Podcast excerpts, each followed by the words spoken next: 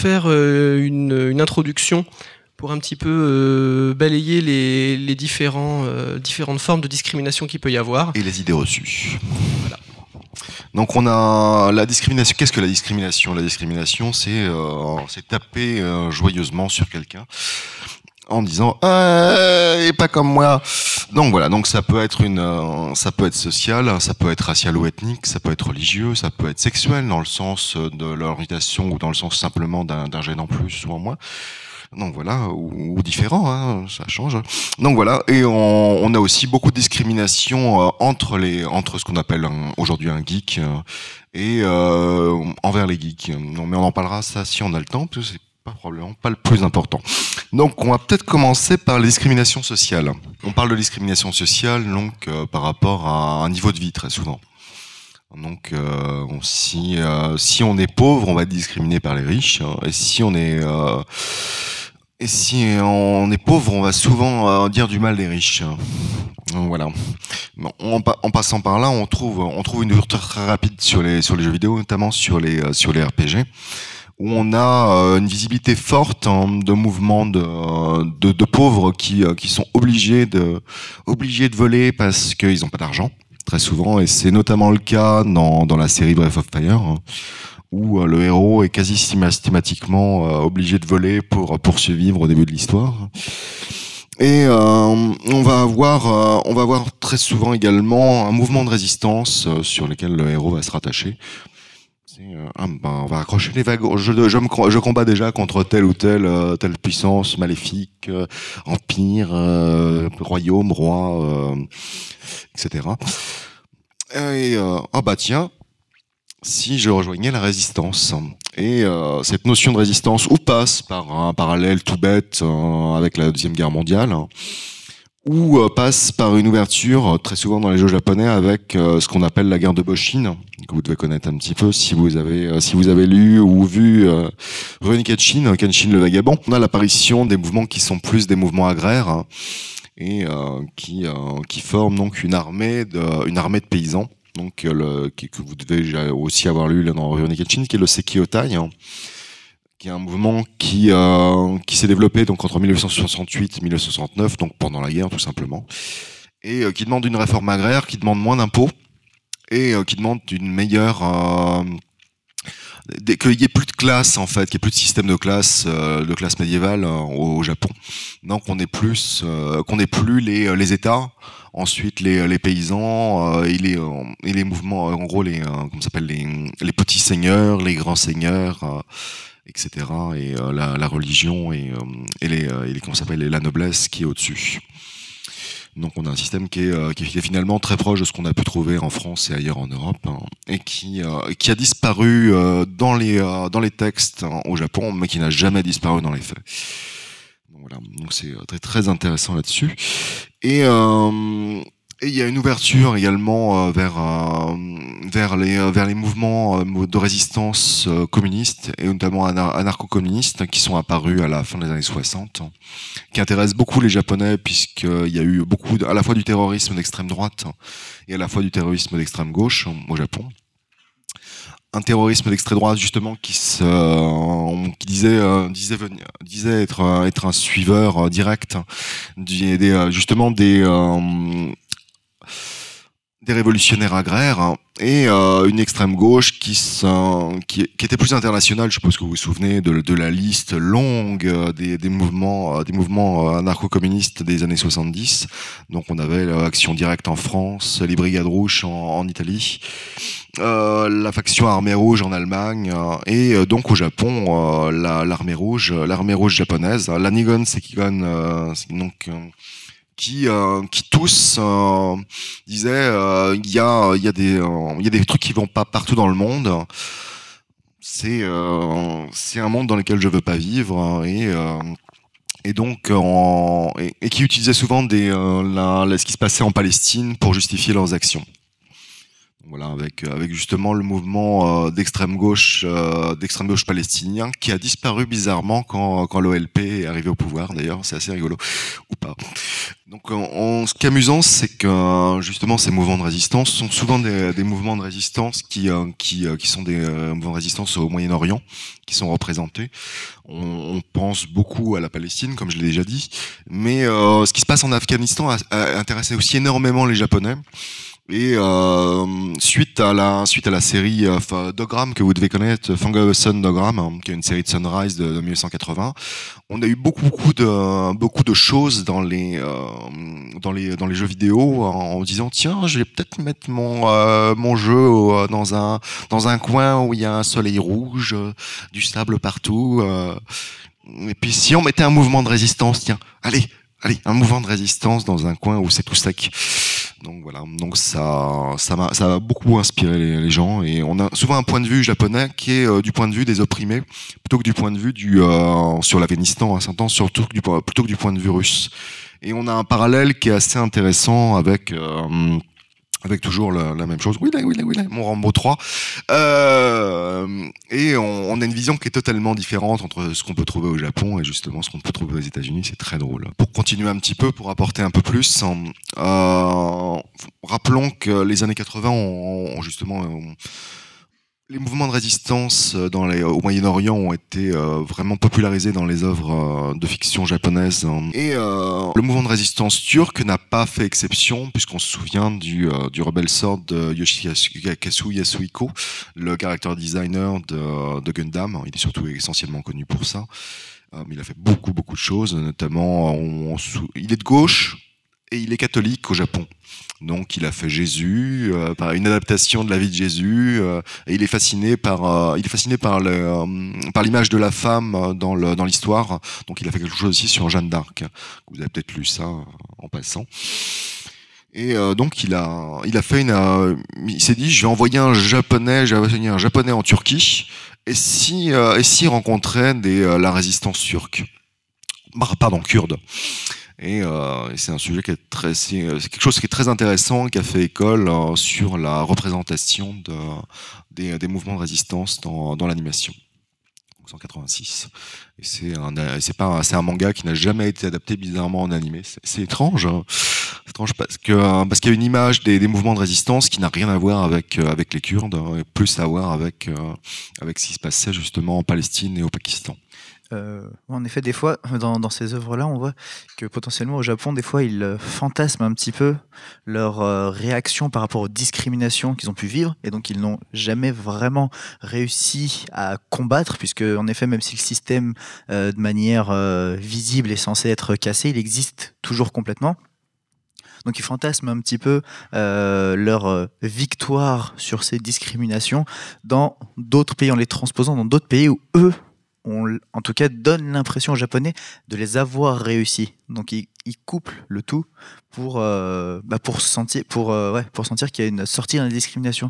Et euh, donc, pour revenir sur, sur la discrimination dans le jeu vidéo, en effet, souvent, on a ces mouvements-là dont, dont a parlé Kurama, qui servent souvent de point de départ, en fait, de péripétie de départ pour et de Pepsi et surtout de, de thème, on va dire à peu près général et euh, de fil rouge en fait dans l'histoire pour rappeler constamment aux joueurs de voilà, tu te bats pour ça à cause de cette discrimination là. Parce que tu euh, parce que tu es pauvre et que tu ne veux qu'il n'y ait plus de pauvreté très souvent. Et, ou alors parce que euh, ils sont vraiment trop méchants les euh, les gens en face.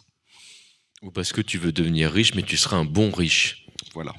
C'est vrai que dans beaucoup de, RPG, donc du coup euh, japonais, on, on, incarne très facilement euh, quelqu'un euh, qui est plutôt en bas de l'échelle sociale, mouvement de résistance, etc. Quelqu'un de marginalisé à la base, et il va toujours lutter contre un oppresseur, contre un riche, soit qui n'est pas au courant de la, que son peuple est opprimé, soit qui opprime manifestement et qui est donc un tyran. Mais euh, par-delà cette apparente, je sais pas, lutte des classes, pour faire très très court, j'ai l'impression que comme on s'identifie très très facilement à ce genre de héros, c'est finalement euh, n'importe quelle injustice qui est dénoncée euh, par là. Finalement, c'est l'injustice la, plus facile à, mettre en image, à scénariser, c'est-à-dire lutter contre un, royaume tyrannique ou autre, mais finalement c'est contre toute forme d'injustice qu'on se bat en tant que héros. C'est une sorte d'idée euh, de l'injustice qu'on combat. Euh, il, me semble. On est vraiment sur la thématique finalement, tu penses, du, héros au mille au visages pardon, de Joseph Campbell le fameux roman, le fameux bouquin, euh, la fameuse thèse finalement, qui a inspiré euh, George Lucas et Star Wars. Euh, j'ai pas suffisamment le jeu connais, je peux pas Ouais, affirmer. c'est une analyse euh, des mythes, tout simple, toute bête hein, finalement, avec un peu de mésopotamien, euh, beaucoup de, beaucoup, beaucoup, beaucoup de, comment s'appelle de, de comment s'appelle de gréco-romain et, euh, et un peu de, un peu du reste, hein, ou pas mal de, pas mal de contes aussi avec Grimm et Perrault. Ou euh, ah tiens si on met le c'est finalement c'est un cours d'écriture plus qu'une plus qu'autre chose hein. c'est euh, si euh, si on met un héros autant le mettre dans un dans une situation où il a lutté contre quelque chose c'est mieux. Tout simplement c'est ça la c'est ça la thématique principale du bouquin. Et on crée un héros en fait en le confrontant à quelque chose. Vous avez dû faire ça à l'école avec l'oiseau bleu généralement. a... Oui, exactement, il a raison. Là-dessus. On se rend compte que euh, au niveau de la, de la structure narrative dans, dans, les, dans les RPG, c'est vraiment calqué dessus.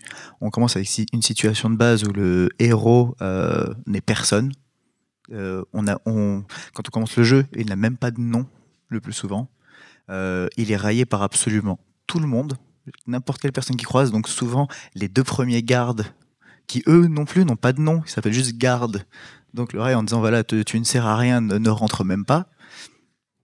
Ensuite, on le voit évoluer un petit peu et donc arriver vers, la, vers le gros thème du jeu, donc une discrimination envers tout un peuple, un problème de caste, un problème de pouvoir, euh, tout ce qu'on veut. Et ensuite, on le voit évoluer vraiment.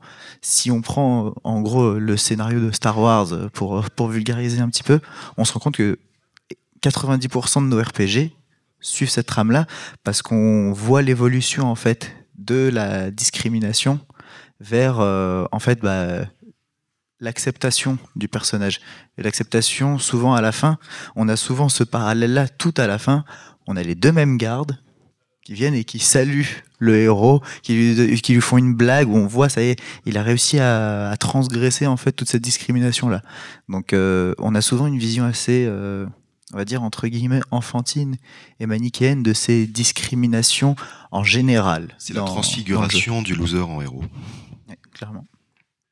Parce que pour, euh, pour euh, faire euh, pour s'intégrer, enfin il y a, il y a deux manières, deux pôles on va dire. Il y a ce qu'on pourrait appeler une sorte de, de normalisation, c'est-à-dire intégrer les valeurs d'une société aussi injuste qu'elle puisse être, ou l'autre grande famille qui serait une sorte de, de révolution ou de lutte, qu'elle soit politique ou armée. Et c'est clair que dans les jeux on a tendance à, parce que ça s'y prête beaucoup plus facilement, on a tendance à choisir ce pôle.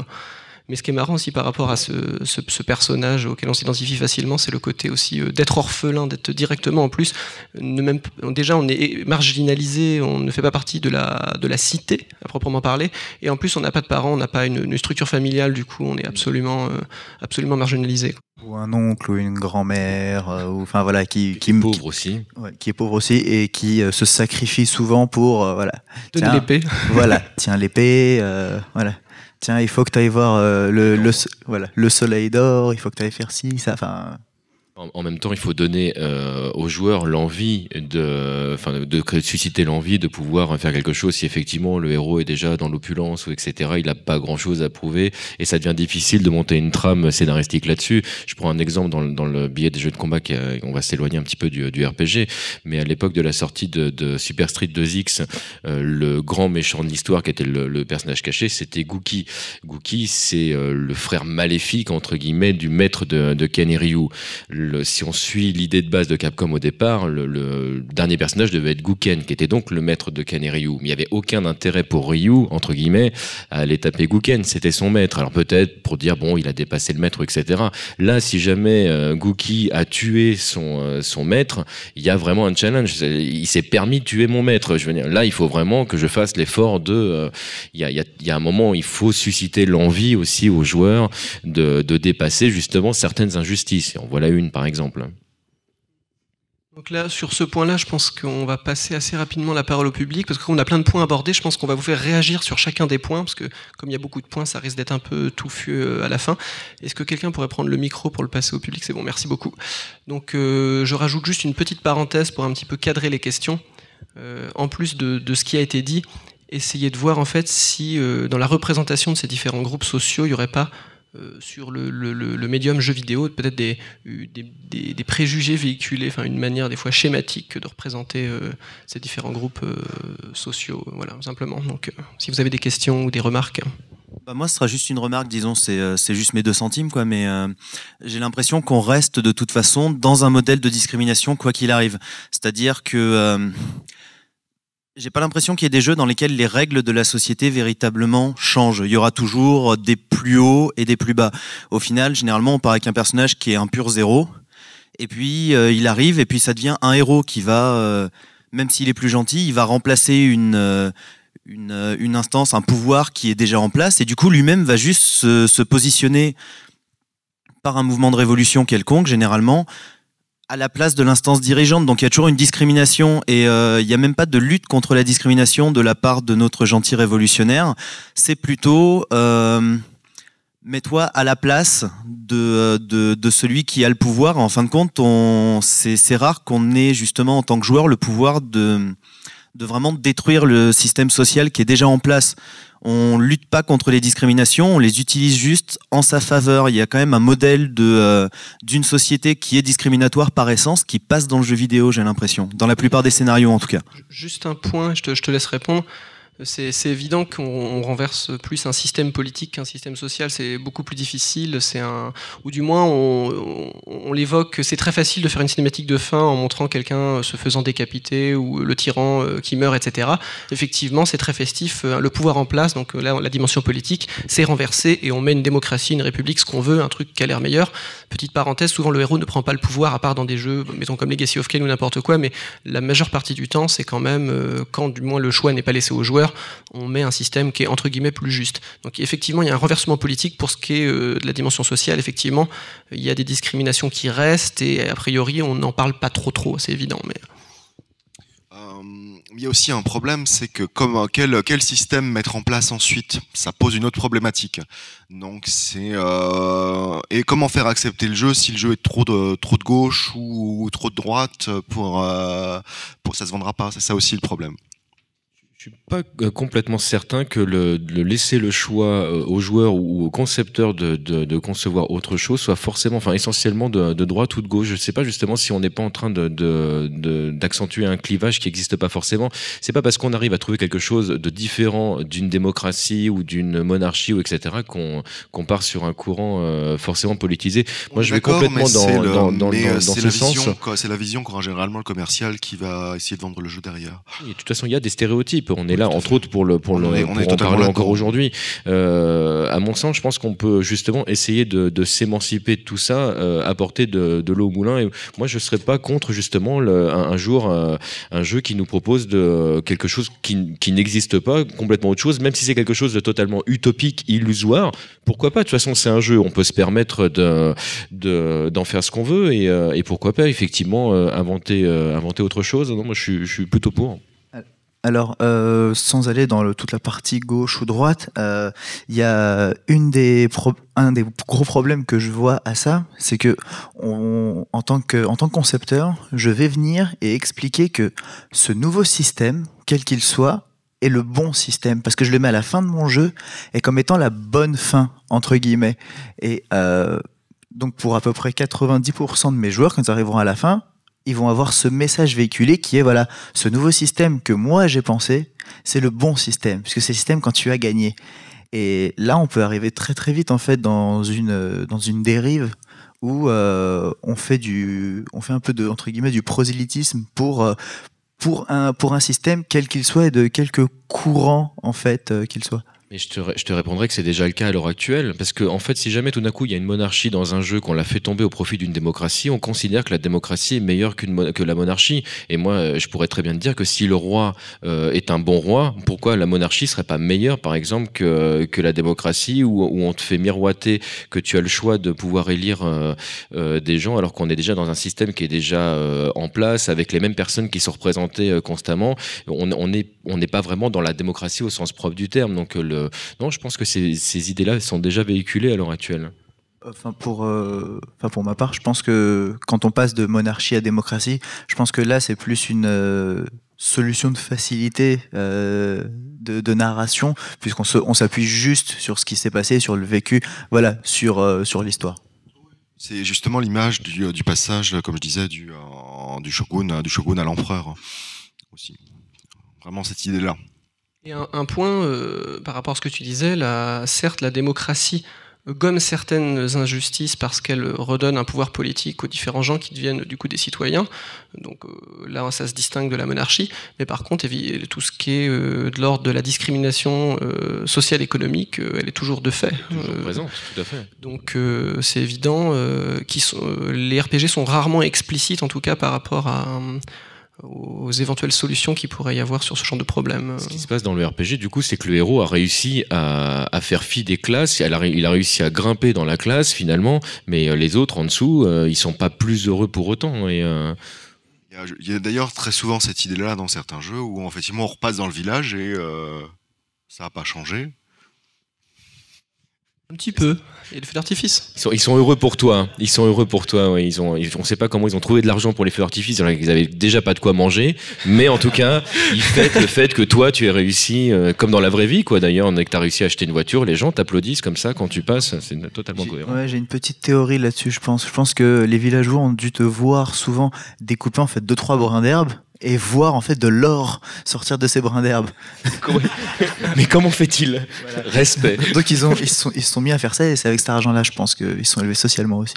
Je voulais juste euh, dire aussi que on pourrait peut-être voir que on adapte euh, le, le on adapte le point de vue du, du discriminé souvent dans les dans les RPG, mais plus généralement dans les jeux vidéo et notamment dans les jeux de gestion, on est souvent amené à jouer euh, la personne dirigeante et à traiter la problématique de l'autre côté. Je pense à certains fables où il y a eu ça, d'autres jeux où on joue de la discrimination de façon très euh, caricaturale, les Disgaea, Dungeon Keepers aussi, euh, pour ceux qui, qui ont joué, ont déjà torturé des euh, un peu gratuitement.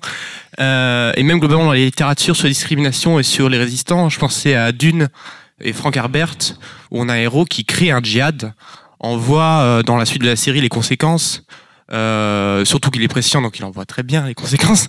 Euh, et que du coup, je pense qu'il faut pas oublier que le point de vue est pas le jeu vidéo a, pas pris de position. C'est-à-dire qu'on pas, il étudie la problématique de façon plus large, je pense. Autant c'est rare, mais ça existe. Un, pour reprendre ce que tu disais, donc selon les différents types de jeux, selon les différents types de gameplay, on a, c'est plus facile de prendre le point de vue de l'opprimé ou de l'oppresseur. Effectivement, on a vu euh, RPG ou jeu d'aventure euh, pour un certain nombre euh, points de vue euh, de celui qui est opprimé. Alors, ça existe dans ce type de jeu d'avoir le point de vue de l'oppresseur, c'est rare mais ça existe. Par contre pour les jeux de gestion, euh, ce serait intéressant de, un jeu de gestion du point de vue de l'opprimé en termes de game design, ça a l'air assez complexe. Euh, donc appel, euh, voilà, si quelqu'un veut faire un jeu. Euh... Je penserais. on va voir. Donc on va, on va peut-être euh, avancer du coup. Aurélien va nous présenter le second point euh, et ensuite on va vous faire, euh, on va discuter, on va. Je pense discuter. que ça va partir dans tous les sens là-dessus. Donc euh, sur le racisme, ça va inévitablement partir dans tous les sens. C'est ce qui fait peur un petit peu. Donc euh, les, les, propos qu'on, les propos construits, le propos le plus construit sur sur le racisme qu'on a aujourd'hui dans c'est le, le, le, Classified X de, de Melville Van Peebles, le fameux film sur euh, sur les discriminations euh, du euh, des Afro-Américains dans le dans le cinéma américain plus largement le cinéma, euh, qui est un film de 1998. Vous devez connaître un peu Melvin Van Peebles. C'est entre guillemets l'inventeur euh, de la black exploitation qui a fait un, film qui s'appelle Sweet Sweet's Back uh, Badass Song hein, c'est un film de 1971 qui est absolument génial. On est quasiment dans du crumb hein, pour pour ceux qui connaissent un petit peu le truc. C'est le héros et, et un loser euh, mais c'est un loser avec un avec un gros sexe. Donc voilà il se tape tout ce qui bouge et euh, il, il kick des as voilà. Donc euh, et donc il a fait, euh, il a fait un film qui, qui analyse justement le, le racisme. Il analyse sous toutes ses formes en, en, étant sur son euh, sur son ethnie. Et euh, donc voilà c'est euh, l'image donc justement de l'image de, de l'étranger qui est qui est très qui est souvent qui est souvent moche faut être très clair qui est qui, est souvent peureux qui a, qui est comment dire qui euh, qui est voleur, qui est menteur. euh, c'est on lui prête vraiment le, le, pire de ce qu'on peut imaginer de l'humanité. Et euh, et quand justement on a cette cette vision qui est très intéressante dans son dans son film documentaire, c'est qu'à partir du milieu des années fin des années 60, milieu des années 70, on a des personnages avec les avec les lois de toutes les ethnies qui apparaissent, mais on les fait mourir extrêmement rapidement. Et c'est le gag, le gag qu'on trouve aujourd'hui dans certains films, c'est le gag du noir qui meurt au bout de 20 minutes. S'il tient 20 minutes, hein, généralement il tient moins. En tout cas, c'est le premier ou maintenant, vu que le, paysage, euh, on va dire, euh, aux États-Unis en général, euh, a changé, il meurt en premier, maintenant plus en deuxième. Puisque, bah, tout simple. tout- oui, c'est enfin, c'est hypocrite, surtout, c'est euh, voilà, c'est mercantile. hein. Les, gars du marketing, oui, bon, bon, on a plus de gens de cette, de cette classe-là, il faut qu'on les garde plus longtemps. Ça ne va pas plus loin que ça, malheureusement. Donc Voilà, donc en gros, on va, on peut passer, on va, je pense qu'on on parlera longuement des, euh, des shooters avec le, avec le problème justement des. Euh, pourquoi les shooters, ils c'est toujours des nazis ou, ou des arabes qu'on tue? Ben, Pourquoi? Ouais, Mais, pour- euh, pourquoi c'est toujours des blancs qu'on tuait avant aussi dans, dans les, nazis- dans, dans les shooters? C'est à part les nazis qu'on a pu Oui. tuer sans enfin, permis permis de tuer, euh, on a tué quasiment tout le temps que des blancs. Oui. Ça n'a jamais choqué personne. En termes de game design et de cara, de cara design, c'est très important comment opèrent les représentations et il y a un certain nombre de, préjugés qui sont véhiculés. De base, votre personnage il est transparent et finalement le fait qu'il soit blanc, ça n'a pas une fonction, ça ne véhicule rien. Le fait qu'il soit noir, ça véhicule quelque chose. Ça se voit dans les films peut-être de manière encore plus criante que dans les jeux, c'est-à-dire que à partir du moment, comme euh, tu l'as dit tout à l'heure, il va être noir, ça va être bah, le blague de service, c'est-à-dire c'est, ça va être celui qui est drôle ou l'ami du blanc. euh, euh, euh, c'est- C'est-à-dire la, la, la fon- fin. la fonction est extrêmement criante. Et c'est pareil, de base, c'est pour ça que souvent il n'y a pas de levée de bouclier quand on, quand on tue des blancs, parce que finalement, c'est comme si quand on crée un personnage, il y avait euh, de base notre skin, elle, elle est transparente. Bon, le personnage de base, il est blanc, ça choque personne, on s'en fiche. Bon, euh, par contre, euh, tiens, tu, tu tues un black, euh, c'est, enfin, pourquoi Là, on doit, on- évidemment, on doit se justifier. Alors après, c'est très complexe comme question. Mais, euh, mais on le voit avec tous les jeux qui sortent. On se rappelle de, de Resident Evil, euh, c'était le 5, Le 5. où euh, d'un coup c'était euh, bah, il y a eu des, euh, des associations qui Mais dans le euh, 4, on avait aussi eu le problème avec. Mais pourquoi on tue des paysans? Ça ça revient sur le premier point ça mais en tout cas effectivement il y a une euh, alors je sais pas si elle je pense qu'elle est consciente ou mais elle est peut-être aussi en partie euh, c'est- du préjugé dont préjugé pur euh, clairement du- cette fonction de la couleur euh, dans le jeu et dans, dans les films C'est- du préjugé, c'est même culturel. Il y a une étude très intéressante qui a été faite il y a, il y a quelques années maintenant, où ils ont filmé en fait des enfants noirs, blancs en fait devant devant des, des poupons qui étaient noirs et blancs, et on leur demandait de choisir des, des deux quel était le gentil et quel était le méchant. Et tous qu'ils soient noirs ou blancs, disaient que le blanc était le gentil et que le noir était le méchant, parce que le blanc représentait du coup la pureté, il avait les yeux bleus, etc. C'est un gentil, c'est l'ange, etc. Alors que l'autre, du coup, c'était euh, donc même déjà euh, à la, dans, la toute enfance, culturellement, on est déjà baigné dans une image où tout ce qui est sombre est plus mauvais que tout ce qui est euh, lumineux, tout ce qui est clair. Donc ça, joue forcément dans l'inconscient. C'est l'élément effectivement qu'on retrouve partout du, du chevalier noir, du chevalier blanc. Oui. Euh. C'était juste pour rapidement sur Resident Evil, sur le cas de Resident. euh, Il y a un moment où, euh, pendant la polémique, certains sont arrivés et ont commencé en fait à attaquer les associations qui attaquaient les créateurs du jeu pour une raison toute simple. Ce groupe-là est arrivé en expliquant Resident Evil 5 se passe en Afrique. En Afrique. Il y a des Noirs en Afrique. On va en tuer. Ah oui, c'est vrai. Voilà, c'est déjà déjà arrivé. Mais donc le fait de s'en offusquer pose en fait un certain problème qui est euh, est-ce que vous en fait n'avez pas des préjugés? Vous qui êtes en train de les défendre, êtes en train de défendre ces pauvres noirs. Non mais ils peuvent se défendre déjà un tout seuls, deux n'ont pas vu le problème parce que eux ne leur posaient pas de problème. Donc où se trouve la discrimination à ce moment-là Le racisme à l'envers, Voilà, qui donc en devient du voilà. racisme forcément.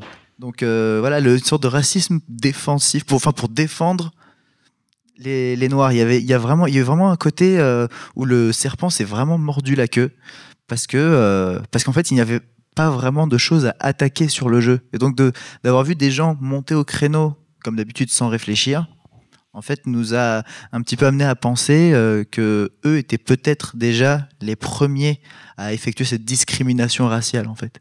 Aujourd'hui, euh, on est dans, dans un, dans un système un peu pervers du coup, où euh, la, la créativité est un peu bridée aussi euh, euh, en fonction de, de, de ce qu'on souhaite mettre en place. On avait cette conversation du coup euh, en venant au Stunfest dans, dans la voiture. Il y a certains traits d'humour, euh, certains, euh, certaines conceptions de jeux, de films qu'on ne pourrait, euh, enfin qu'on pourrait difficilement faire aujourd'hui euh, sans être taxé justement euh, de racisme ou d'antisémitisme ou euh, de misogynie. Euh, Il y a euh, la, la créativité du coup aujourd'hui doit faire attention. à- tu disais tout à l'heure, ah on, tue un noir. Ok, bon alors, euh, ok alors pourquoi Ouais, justifie ton pourquoi il est noir du coup. euh, euh, pourquoi Et là ça devient ça devient un petit peu plus compliqué parce que ça veut dire que quelles que soient les actions qu'on va mener en termes de création, que ce soit de- d'environnement graphique, de gameplay ou etc. Il va falloir justifier de chacune des choses qu'on fait. Quand on est en train de réfléchir à la justification de ce qu'on est en train de faire, du coup, de petit 1, on perd en créativité et forcément, du coup, à la fin, en, fun euh, au sein du jeu. Et de deux, ça veut dire qu'on a, on a cette chape au- au- au-dessus de, de soi con- constamment, cette épée de Damoclès qui est que si jamais tu, bah, tu, tu tombes un petit peu de côté, euh, tu deviens, euh, bah, tu deviens justement euh, pas présentable, tu deviens raciste. Tu, ah, lui, tu vois, des fois, il fait des jeux un peu comme ça. C'est assez compliqué également, ça. La solution de facilité, c'est de remplacer effectivement des, euh, des, des, entre guillemets couleurs par euh, par des euh, par des créatures anthropomorphiques. Donc euh, tiens, il a une tête de poisson, euh, tiens, il a une tête de cheval, euh, voilà. Tout à fait. C'est euh, c'est extrêmement facile et euh, on- où on utilise effectivement des euh, des, des- euh, les personnages qui ont été créés par par Tolkien, c'est-à-dire on se retrouve avec tiens c'est pas un elfe normal, c'est un elfe noir. Donc, Et après, de toute façon, tu- on, on peut voir, on peut voir ce qu'on veut partout. Il y a, il y a, il y a des gens qui ont exprimé le fait que euh, Sangoku de Dragon Ball devenait plus fort quand il devenait à rien. Oui, il oui, était blond, les yeux bleus. Bon, ok, ben, bon, ben, très très, très ok, drôle. mais tout est dit. hein. On peut voir ce qu'on veut partout après.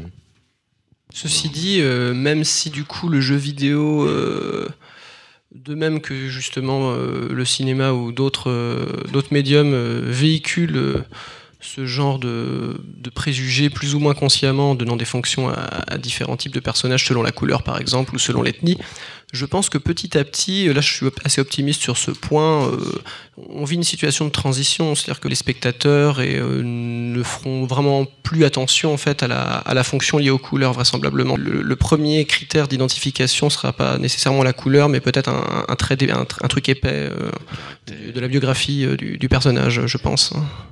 Je suis assez d'accord là-dessus. Je pense qu'il y a aussi une grande raison à ça. Je reviens encore rapidement sur euh, Resident Evil 5. C'est qu'il y a eu en fait un communiqué de presse de la part de Capcom expliquant que non, nous ne sommes pas racistes chez Capcom. Il y a eu des gens de tel, tel, tel, tel et tel euh, pays qui ont travaillé sur le jeu. Et donc, on se, et, et donc, euh, on se rend compte que dans, en fait, dans toutes les entreprises là de création de jeux et même à des postes très élevés, il y a une mixité qui est quasi unique en fait. Vraiment à des postes les, les plus élevés, enfin voilà, il n'y a pas une sorte euh, d'élite euh, WASP comme il peut y avoir aux États-Unis euh, qui dirige le tout. Donc on est donc on est vraiment vu que toute l'équipe créative est complètement mixte, on le Une multiculturalité, Ouais. une multicularité du milieu du jeu vidéo, Voilà. effectivement, est assez évidente. Oui. Tu parlais effectivement de Resident Evil 5. On a encore le- la chose avec Assassin's Creed, oui. Effectivement, on- mais on insiste même lourdement, où ça en devient presque un, ça en devient totalement un argument ma- marketing. euh, Oui, c'est, dans- euh, oui. juste simplement dans Assassin's Creed, on l'a au début du jeu. On a un disclaimer au début du jeu expliquant, oui, il y a eu des gens du, du Moyen-Orient qui ont travaillé avec nous, il y a des gens de là, de là, donc vous inquiétez pas. euh, Tout va bien. Il, ouais, il pro- il protège, il se protège avant euh, d'eux, mais ça c'est c'est arrivé dans tous les médias. Il y avait une série que vous avez probablement tous vue, c'était Marié deux enfants, où il y avait les, les blagues les plus horribles possibles, imaginables. Euh, L'équipe euh, qui, euh, qui était à la création euh, de la série était euh, composée de femmes, d'hommes, de noirs, de blancs, ce qui était très très rare dans ce milieu-là à l'époque quand on remet les, les choses dans le contexte. Et ils ont eu euh, du coup besoin de se justifier. Et c'est dommage, on arrivait du coup à un moment où on est obligé de dire, mais, mais regardez, attends, on travaille avec des femmes aussi. Donc est-ce que le, le- le public a envie de, de réagir hein? Oui, c'était juste pour dire qu'on est arrivé à un point où euh, Ubisoft se justifie de ne pas être raciste pour son jeu Assassin's Creed. Je trouve ça quand même dommage que, par exemple, dans le premier, on joue euh, quelqu'un d'origine arabe, on tue des chrétiens, faut justifier ça. Et l'inverse, on le justifie aussi. On peut pas laisser la créativité euh, juste dire bah on a pris un peuple pendant telle époque, bah forcément que ça s'est passé comme ça. C'est ce qui se passe pour les jeux de stratégie temps réel, hein, mais euh, ça pose aucun problème. Mais c'est euh, quoi que ça, ça, ça pose des problèmes sur certaines civilisations d'ailleurs, justement sur la vision de, notamment sur la vision des euh, ce qu'on ce a ce qu'on oui non c'est oui non c'est notamment les populations africaines ou les populations euh, les populations indiennes des fois il y a une vision qui est particulière Tout ce qui touche à des sujets qui sont encore d'actualité euh, et sont toujours sensibles parce que du coup chacun y va de son point de vue et la, et la Amérindienne, personne qui s'exprime a, entre guillemets pour elle forcément raison. Donc elle donne un point de vue, elle impose entre guillemets euh, son point de vue. C'est pas toujours évident. Les sujets qui sont un peu plus anciens, euh, du coup qui ont déjà été digérés, c'est vrai, ne devraient pas aujourd'hui être sujets euh, à questionnement. Le, le- je, je pense que si jamais tu décides de faire un jeu autour de la Seconde Guerre mondiale, il est bien évident qu'il y a eu des, euh, des nazis, il est bien évident que, euh, que les juifs ont été opprimés. Euh, Après, tu peux être d'accord ou pas, mais après, il y a des faits. Donc, le- Oui, mais comme je disais sur auparavant, on peut pas, on fait, on fait un jeu militaire, on peut pas avoir de viol et on peut pas avoir de massacre. Donc, quand on rentre dans une ville, c'est pas possible. Pour masquer en fait euh, certaines des choses qui existent en fait dans la guerre C'est moche. et on se retient de les faire parce que euh, est-ce qu'on sort pas un peu du cadre euh, En fait, ça devient tellement euh, dur qu'on sort pas un peu du cadre du jeu en fait dans dans la thématique. Il y a peut-être euh, peut-être quelque chose qui, qui justifie aussi cette cette décision de pas parler de viol ou de vraiment montrer des massacres. Quand on voit ce qui s'est passé dans, dans Call of Duty, quand ils ont montré une scène où des terroristes tuent euh, 100 ou, ou 150 personnes, ça a posé un énorme problème. C'est évident qu'il y a des publics plus sensibles. C'est évident que bon bah il y a des choses qu'on peut montrer aux adultes euh, avertis. Donc c'est pour ça que il doit y avoir beaucoup déjà de discours autour du jeu vidéo en fait pour sensibiliser, pour essayer de faire en sorte que les gens aient un esprit critique. Et évidemment, bah, c'est quand même protégé avec des, des 12 ans, 16 ans, 18 ans. euh, parce que certes, ça, ça, limite la, la, créativité. Enfin, c'est toujours des brides. Il peut y avoir de la censure, de l'autocensure. Ça, c'est très gênant. Mais euh, au niveau du public, c'est évident qu'il faut quand même.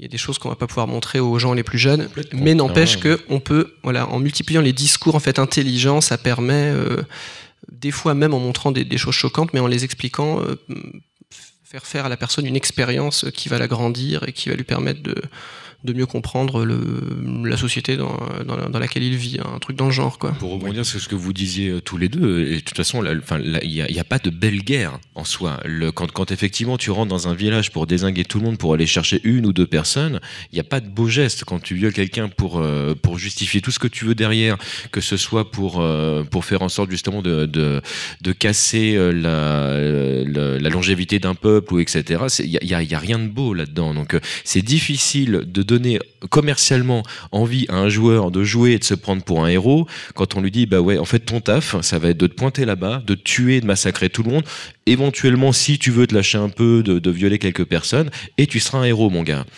bon ça devient plus compliqué hein. C'est une question tout particulièrement pour toi, Cœur de Vandal, parce que euh, tu disais que justement c'est la période qu'on vit actuellement, qui est un peu une sorte de période de, euh, de tabou au niveau de, de toutes ces questions de racisme et de discrimination de manière générale, euh, n'est qu'une période transitoire qui risque de passer après.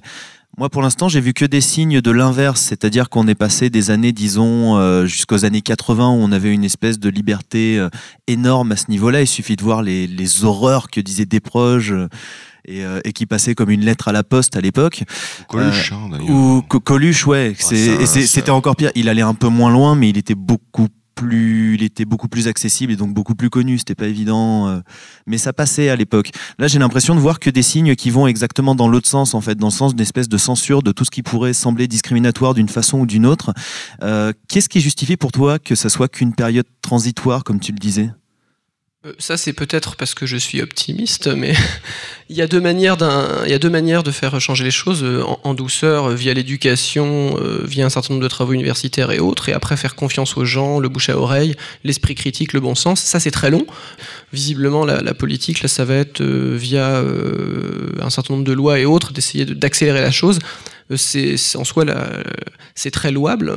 Mais c'est vrai que par contre, ça a des conséquences euh, souvent de, durcissement de propos pour ceux qui sont contre. Enfin, il y a des radicalisations, des phénomènes de radicalisation très souvent. euh, Pour aller, euh, pour aller dans ton sens, moi je, pense vraiment que, enfin je suis très optimiste aussi, je pense qu'on va vers quelque chose de, beaucoup plus lumineux dans tous les sens du terme à la fin. Pour autant, on va effectivement passer par des phases qui vont être très compliquées. On va pas refaire un débat politique ici, mais que ce soit à l'heure actuelle le- le- l'économie générale de la planète, l'environnement, etc.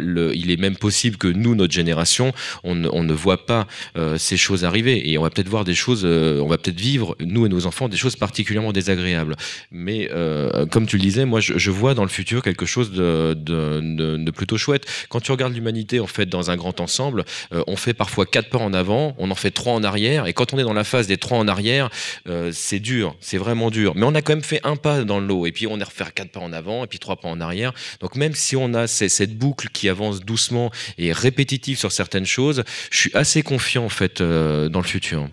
Et euh, juste pour un point aussi, là-dessus, euh, en effet, ce qu'on peut dire, entre guillemets, à la télé, ou à la radio, en effet, on peut vraiment plus trop s'exprimer comme on pouvait le faire avant, voilà, les des proches, tous ces, voilà, tous ces exemples-là. Mais par contre, euh, là, ce qu'on est en train de vivre, en effet, c'est une crise générationnelle entre un pouvoir qui était en place au niveau de l'audiovisuel, qui était donc les chaînes, euh, les chaînes télé, la radio, qui, qui avait vraiment tout le monopole Le cinéma. le cinéma aussi. mais Maintenant, on arrive avec tout ce qui est, euh, Dieu merci, euh, bah, podcast, euh, émissions de télé sur le web. À, je pense, une, il va y avoir en fait un shift qui va s'effectuer vraiment au niveau de bah, tous les gens vont commencer à regarder. Je pense potentiellement de plus en plus de choses sur le web, vu qu'on voit, enfin, voilà, déjà YouTube a gagné depuis des années. Euh, J'aimerais bien voir le nombre de millions de, de vues euh, en télé et sur le web pour faire le comparatif. Je pense que le web gagne depuis très très loin et on voit que le web est un espace de comment dire un espace d'expression libre et euh, on voit on peut dire beaucoup plus de choses sur le web qu'à la télé et vu qu'il y a beaucoup plus de vidéos sur le web qu'à la télé déjà on est déjà dans cette phase là pour moi même si c'est plus euh, par les par les médias traditionnels Pour autant, là, du coup, c'est vrai que ça fait peur, du coup, aux autorités, d'où ACTA, d'où ce genre de choses. Enfin, le- donc, c'est à nous aussi de rester vigilants euh, et de défendre nos libertés. Et d'éviter de se taper une guerre de l'eau après le pétrole et le gaz. Exactement. Du coup, euh, on va aborder le troisième point, troisième type de discrimination. euh. C'est le gros morceau. C'est la misogynie, donc euh, ça, va être très compliqué. Donc on- il y a trois angles. On va, on va, on va commencer vraiment là. C'est très, ça va être très difficile de faire euh, vraiment euh, ça autrement comme un débat. Donc faire très simple. C'est euh, il y, a, trois grands angles. C'est le- l'angle du canevas, c'est-à-dire qu'on a une vision des, vision des sexes qui est extrêmement, extrêmement cadrée. Euh, on a des stéréotypes. Donc euh, et, et on a des stéréotypes par rapport par rapport aux races, mais entre guillemets, ah c'est c'est un enfer toujours. Quel terme utiliser Mais avec la femme, c'est encore pire. C'est une catastrophe. Donc euh, le- on a justement une grande évolution de l'image de la femme dans, dans l'histoire du jeu vidéo. J'ai euh, des listes en sans fin d'événements. euh, ah tiens, euh, c'est une femme qui est pas une princesse à sauver. Ah tiens, euh, c'est la première fois que, c'est la première fois que, c'est la première fois que. On, on, on a ça beaucoup, mais euh, mais finalement on est on est toujours sur du euh, sur du stéréotype. On a justement cette image de la de la princesse à sauver qui apparaît extrêmement tôt, Euh, mais on oublie que on oublie que c'est pas le c'est pas le cas tout de suite tout de suite hein, en fait. hein. Oui c'est bon. Euh, puisque les, les, les premières, les premières, la première héroïne qu'on connaît, c'est Miss Pac-Man, 1981. Et euh, tout le monde sait que Pac-Man est un mode de, de, de Pac-Man qui est apparu, euh, qui est apparu en 80. Et euh, c'est de la modification, mais vraiment à l'arrache pour essayer de toucher un public féminin d'ailleurs. Euh, Pac-Man a été créé à la base pour un. C'est le premier jeu où on, s'est dit tiens, on vend plein de jeux aux mecs. Si on essayait de vendre un jeu à une nana.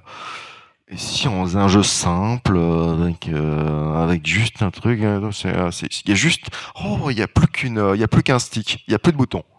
dans, dans Pac-Man. C'est vraiment le bouton sert à déclencher, à lancer la partie, ce qui donne aussi une image de, la femme qui est très intéressante. Et on tombe très rapidement sur sur des clichés, c'est-à-dire on a on a l'image de la de la guerrière qui donc l'image de la Red Sonia de, de Ward. Donc avec Valis dès 86 hein, avec Samus qui arrive la même année d'ailleurs, c'est assez amusant, en 86 également. Euh, dans, Metro, dans Metroid pour ceux qui, euh, suivent. Donc voilà, et on a également la Athéna de, SNK, donc qui est le premier personnage de jeu de plateforme euh, qui, est une, qui est une nana. Et donc sur, euh, sur ces thématiques-là, on arrive à on n'arrive pas à grand chose au final, hein, parce que c'est des, personnages, ils arrivent, puis on continue les séries. Mais il n'y a pas vraiment de création de nouveaux personnages avant perpète. hein. Ou alors c'est toujours le- la, la princesse, la magicienne dans, dans les jeux. euh, Il y a un personnage dans le coin. Ou c'est la princesse à sauver, ou c'est la princesse et la magicienne dans les RPG, euh, dans les jeux d'action. euh. Et pas une magicienne qui attaque le plus souvent. Souvent une magicienne qui, est- qui, voilà, qui s'occupe voilà, de faire les soins le plus souvent. Ouais. C'est la, la première guerrière, hein, justement, dans, dans la thématique de, de Red Sonia, c'est, euh, elle s'appelle d'ailleurs Sonia. C'est, euh, c'est dans Dragon Slayer, donc le, la, la, euh, dans l'épisode, dans, dans la série Dragon Slayer, c'est le premier épisode de la, de la sous-série Legend of Heroes, donc c'est en 1989. Donc c'est un jeune Ion Falcon, hein, comme vous le savoir. Et, euh, donc voilà, et c'est super tardif. C'est la première fois qu'on voit un, voit un personnage qui, n'a pas de, sort, ou alors très limité. On est dans un, dans une, euh, dans une, dans un, dans un donjon RPG, hein, donc on ne la voit quasiment pas, ou à, part dans la cinématique euh, des versions un peu améliorées du jeu. Mais on nous dit c'est une guerrière. Voilà. Pour ce point-là, c'est vrai que c'est aussi c'est assez générationnel. Là, euh, les, premiers jeux dont on est en train de parler, c'est années 70-80. Donc avec des gens qui ont... Les gens qui ont créé ces jeux sont... En gros, ont grandi euh, fin 50, début 60. Là où la place de la femme était au foyer, était très cadrée et euh, ont été soit en adolescence, soit fin d'adolescence dans les années 70, où ils ont commencé en fait à voir cette, cette libération de la femme et ont commencé à se dire, après la partie, euh, on va dire, mercantile de, Pac-Man, euh, on peut peut-être commencer à essayer de véhiculer certaines choses pour, euh, comment dire, pour contredire un peu nos pères. Ce qui est amusant, c'est que ça arrive en 86, mais pas par hasard. C'est-à-dire qu'il y a deux personnages qui arrivent avant. C'est la Kei, euh, là, donc la, la révolutionnaire, encore une fois, d'Akira, l'héroïne. Et avant, et euh, juste après, un tout petit peu après, il y a la, il y a la Donut Note de d'Appleseed qui est vraiment, qui apporte également énormément, euh, énormément à la, à la condition féminine dans le manga. Et euh, puisque c'est un, c'est une, euh, c'est une femme, euh, c'est une femme qui est, euh, qui est une femme policier. Elle a et c'est elle qui tient les. euh, le- Il y a un gars qui est très important dans l'histoire, c'est qu'elle a une clé pour ouvrir la trappe euh, qui permet d'avoir des relations sexuelles avec avec son mec. euh, qui est assez- Elle qui contrôle. voilà. Je fais un, un très court parallèle euh, là-dessus. J'ai eu l'occasion de, de, de lire en fait des traductions de, de manuels euh, de cours américains donc ont été traduits en français. C'était pas exactement comme ça chez nous mais euh, il faut rappeler que dans les années 60 le, les, cours pour devenir une, bonne femme une bonne épouse exprimaient en fait que euh, quand le mari rentrait à la maison euh, il fallait pas lui parler tout de suite de ses problèmes il fallait pouvoir le laisser. Lui il avait eu une dure journée donc il fallait le laisser pouvoir exprimer euh, ses problèmes. Il fallait que le dîner soit prêt à l'emploi parce que quand un homme rentre à la maison il a faim ou etc donc je voulais exprimer le fait qu'il n'y a pas de, de bourreau sans victime. Donc euh, on était aussi dans, dans un environnement où euh, la gente féminine n'était pas non plus choquée euh, de, de ce qui se passait. Les créations étaient, en droite ligne de ce qu'on avait appris aussi euh, dans le passé. Il y avait une place pour l'homme qui était euh, bien devant et puis il y avait son épouse euh, derrière. Euh, les, les premières fois qu'on a vu du coup les femmes prendre le pouvoir dans, le, jeu vidéo, c'est moins euh, pour faire euh, tiens, c'est vrai que la femme n'a pas une place euh, très agréable. On pourrait peut-être réfléchir à ça, mais plus dans euh, qu'est-ce qu'on pourrait faire comme truc original maintenant qu'on a déjà tout fait. euh, tiens, et si l'héroïne c'était une femme Oh non, arrête, t'es con. Si si, je te jure, on fait un truc comme ça, on surprend tout le monde. Ah ouais, tiens. Mais on n'est pas encore dans la réflexion. effectivement, est-ce que la femme a, vraiment une place égale à l'homme? Et en effet, cette époque-là, euh, au niveau du jeu vidéo, on a été très suiveur en fait de ce qui s'est fait. On n'avait aucun message à faire passer parce que, comme il a expliqué, il y a eu deux héroïnes qui, sont apparues et qui vraiment ont créé une petite explosion euh, au niveau du, au niveau de l'audiovisuel euh, au Japon. Et les jeux vidéo ont juste emboîté le pas. C'était une époque où on n'était pas encore assez mature pour, pour essayer de faire passer vraiment un message. C'est qu'on peut noter euh, deux tendances euh, très générales. Le, le jeu vidéo comme le cinéma et la littérature, c'est un médium qui peut véhiculer un message. On peut se l'approprier euh, justement pour, avoir un message progressiste, féministe. Ça, c'est le bon point, c'est-à-dire euh, corriger les préjugés des gens euh, via ce qu'est le jeu vidéo.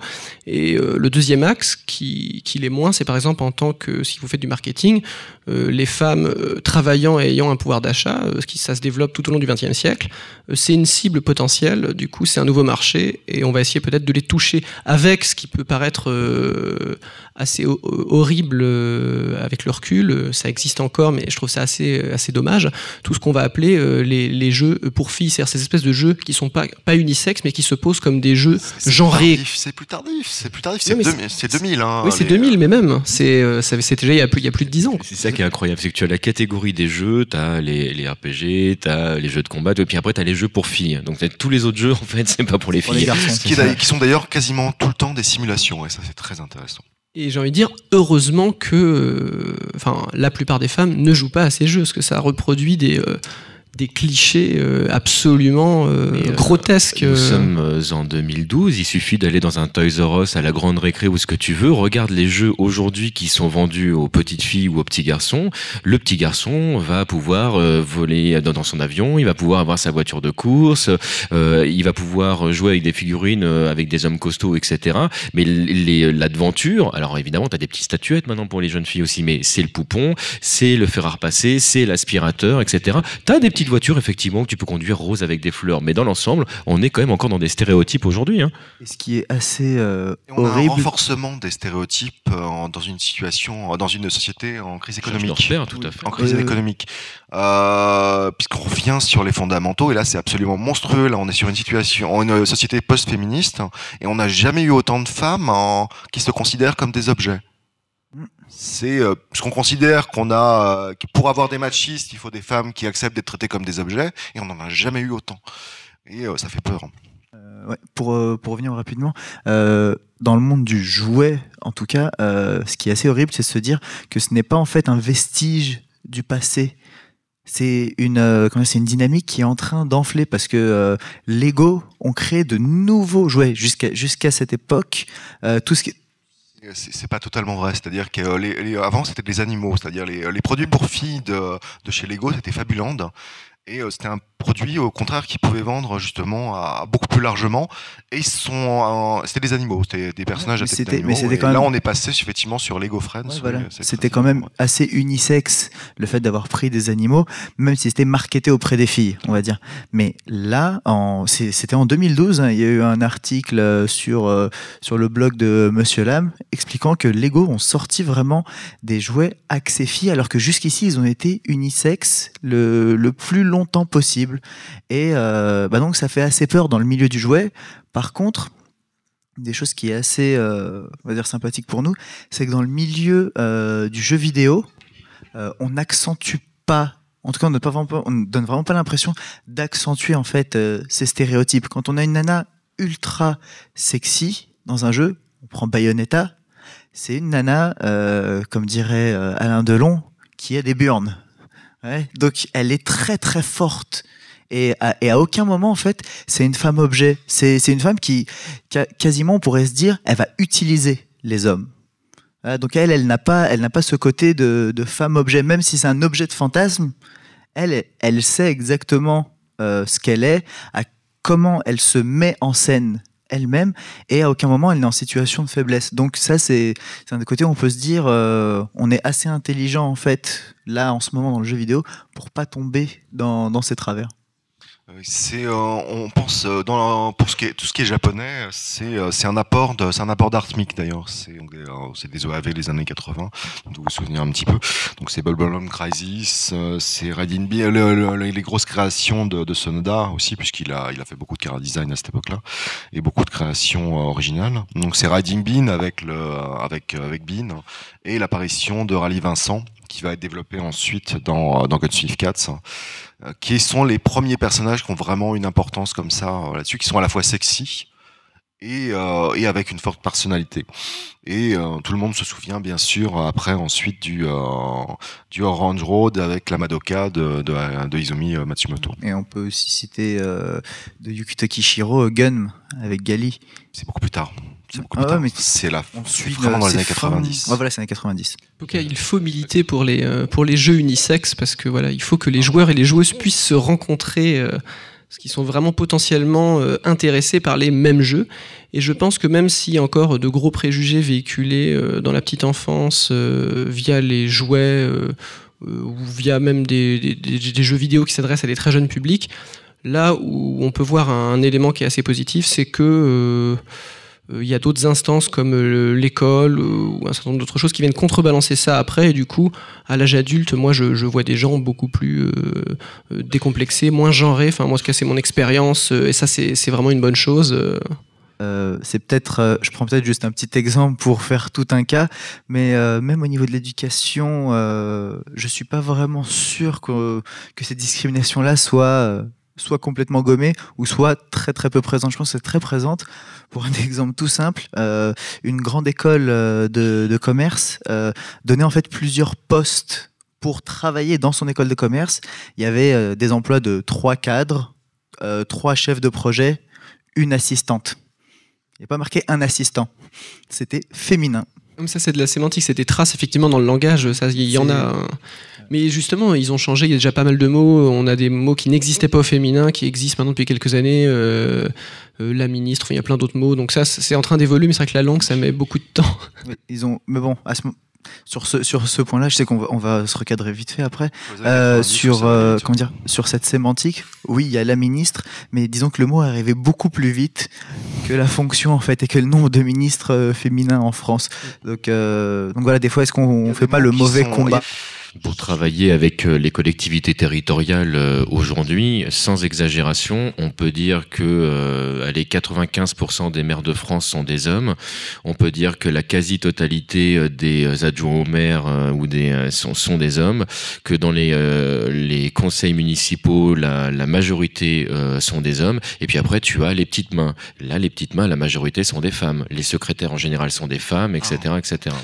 On va, on va passer sur. c'est une bonne, c'est une bonne ouverture vers, vers justement la Sanrio, par exemple on peut, on- Vous connaissez l'histoire de la Sanrio ah, c'est euh, c'est une belle histoire la Sanrio. C'est donc la Sanrio, c'est euh, c'est une société japonaise qui a inventé le produit dérivé qui se sert à lui-même. C'est euh, en gros qui se suffit, non qui se suffit à lui-même, pardon. C'est euh, donc le, le, le principe de la mascotte. C'est euh, apparu à la fin des années 70. Donc c'est une société qui a été créée par par un homme qui a eu une idée géniale. C'est il va dire je vais faire de la papeterie et, et des- avec des euh, avec des trucs mignons dessus. Ça va marcher.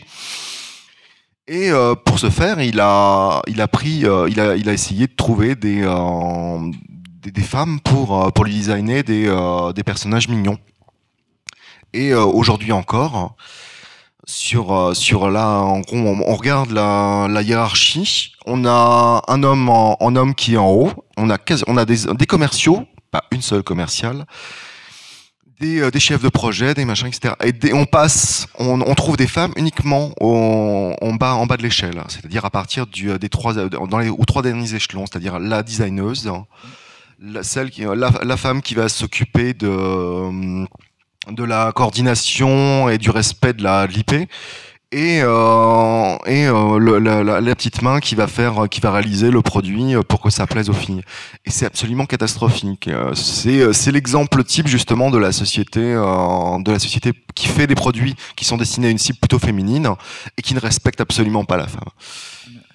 On a quasiment repris le système féodal, mais en utilisant juste euh, les genres. C'est c'est vous assez- achetez assez du Hello. Kitty vous achetez à des, à des ignobles euh, machos Ceci dit, même s'il y a de- des restes très forts euh, du système patriarcal, je suis plutôt optimiste. Enfin, je suis aussi optimiste. euh, voilà, je suis progressiste dans l'âme et optimiste. Et je, je pense que ça, ça évoluera lentement, euh, peut-être très lentement. Je pense que oui, ça va être plus difficile de, de faire disparaître le- la misogynie que le, que le racisme. Le, les, les- les frères entre eux sont capables de dire oui, t'as raison, allez, on est con de se battre, allez, on n'est pas de la même couleur de peau. De... Suzanne, tu peux nous faire un café, s'il te plaît, on est en train de parler. Ouais, on a raison, faut qu'on arrête de se battre. là. Mais ça, ça c'est la théorie du bouc émissaire, c'est-à-dire, euh, vous avez, il y a deux communautés qui se battent euh, à n'importe quelle échelle, que ce soit à l'échelle mondiale, au village, au sein des universités, vous pouvez prendre n'importe quel domaine. Dans les jeux vidéo, entre deux jeux de, de, de- de fighting games euh, qui sont pas les mêmes, qui ont des gameplays différents, c'est la guerre de clochers, c'est le plouc d'en face, c'est le con, c'est le mec qui joue pas au même jeu. Et en gros, euh, le seul moyen de, ça c'est très humain comme biais psychologique, c'est le moyen de réconciliation, ça reste trouver euh, l'ennemi commun ou celui euh, dont on va pouvoir se moquer. Ces gens finalement n'est pas si différent que ça et ça se voit souvent dans les guerres c'est les petites alliances euh, européennes enfin de, de- de pays limitrophes pour combattre un ennemi euh, En fait, il y a, il y a un truc aussi. Pourquoi est-ce qu'on va pouvoir euh, toute la partie racisme potentiellement la gommer plus facilement que la misogynie? C'est qu'il y a une réponse très très simple au racisme. C'est un homme noir, une femme blanche, une femme chinoise, euh, un homme portugais. Quand ils font des bébés, derrière, ils sont mixtes. Oui. Euh, c'est le mythe, c'est un- c'est le mythe de la de la de la peau olivâtre et du euh, et de l'homme. Effectivement, tout le monde est de la même couleur, tout le monde il est beau, tout Mais- le monde il est Mais gentil. par contre, on va avoir du, on va avoir mal à tous dorée. savoir le même sexe. Et puis je suis pas certain que j'en ai vraiment envie en plus. tu vois, tu... non, mais t'es pas assez ouvert d'esprit. Mais euh, pour ce point-là, en fait, euh, sur l'ennemi commun, euh, comme on disait, là, euh, bah, en fait, il y a le mythe euh, de la sorcière, de vraiment de la femme qui a été utilisée pendant très longtemps pour l'utiliser comme bouc émissaire pour euh, Ça, pour c'est- quelque on- problème c'est- que ce soit. le- ça, ça date des Mésopotamiens. hein. Ouais. En gros, c'est- on trouve ça moins dans les, euh, dans les traditions celtiques et, euh, et les traditions indo-européennes. euh, donc, euh, Dans notre. En en indo-européen, on a le, on a le celtique, on a l'indo-européen, et puis on a vraiment le, on a vraiment le mésopotamien. voilà, culturellement, on est plutôt d'une civilisation judéo-chrétienne. On, on est Dans une la Bible, c'est quand même plutôt de la des- faute d'Ève si on a croqué la pomme au départ. Non, bon. Oui, euh, bah, euh, mésopotamien, euh, totalement, oui. pour, pour ait plus cette misogynie, euh, et je reviens un petit peu sur, sur le fait qu'on soit dans une époque un peu post, euh, post-féministe, si on veut que ça change, euh, il y a certaines choses, je pense que les femmes doivent faire, il faut reprendre. Un petit peu le pouvoir et pas rester, euh, il va falloir repartir peut-être un petit peu à la castagne, parce que euh, certains acquis sont en train de s'effacer. Vraiment, il y a, comment dire, j'ai j'ai une amie qui a sa petite sœur qui vise comme modèle de vie et avec plusieurs copines d'être femme au foyer parce qu'elle trouve que c'est une bonne situation. Je dénigre pas ça, j'aimerais être homme au foyer personnellement. Moi aussi, c'est marrant. c'est- c'est- c'est- C'est c'est que- c'est quelque chose que je vise personnellement. Mais le fait que la société commence à remettre ça en avant, c'est très dangereux. C'est une dérive dont on ne parle pas du C'est tout. une dérive économique. hein. Voilà. C'est euh, c'est ce qu'on a. c'est- Mais c'est aussi un modèle qu'on nous- qu'on nous rebalance tout le temps à la tronche, c'est le modèle allemand. C'est vraiment le modèle allemand, c'est le modèle japonais aussi. C'est euh, Il faut faire ça. Donc, euh, c'est euh, c'est- c'est gentil de travailler, ça apporte un peu d'a- d'argent euh, avant de se trouver un mec, mais faut arrêter maintenant.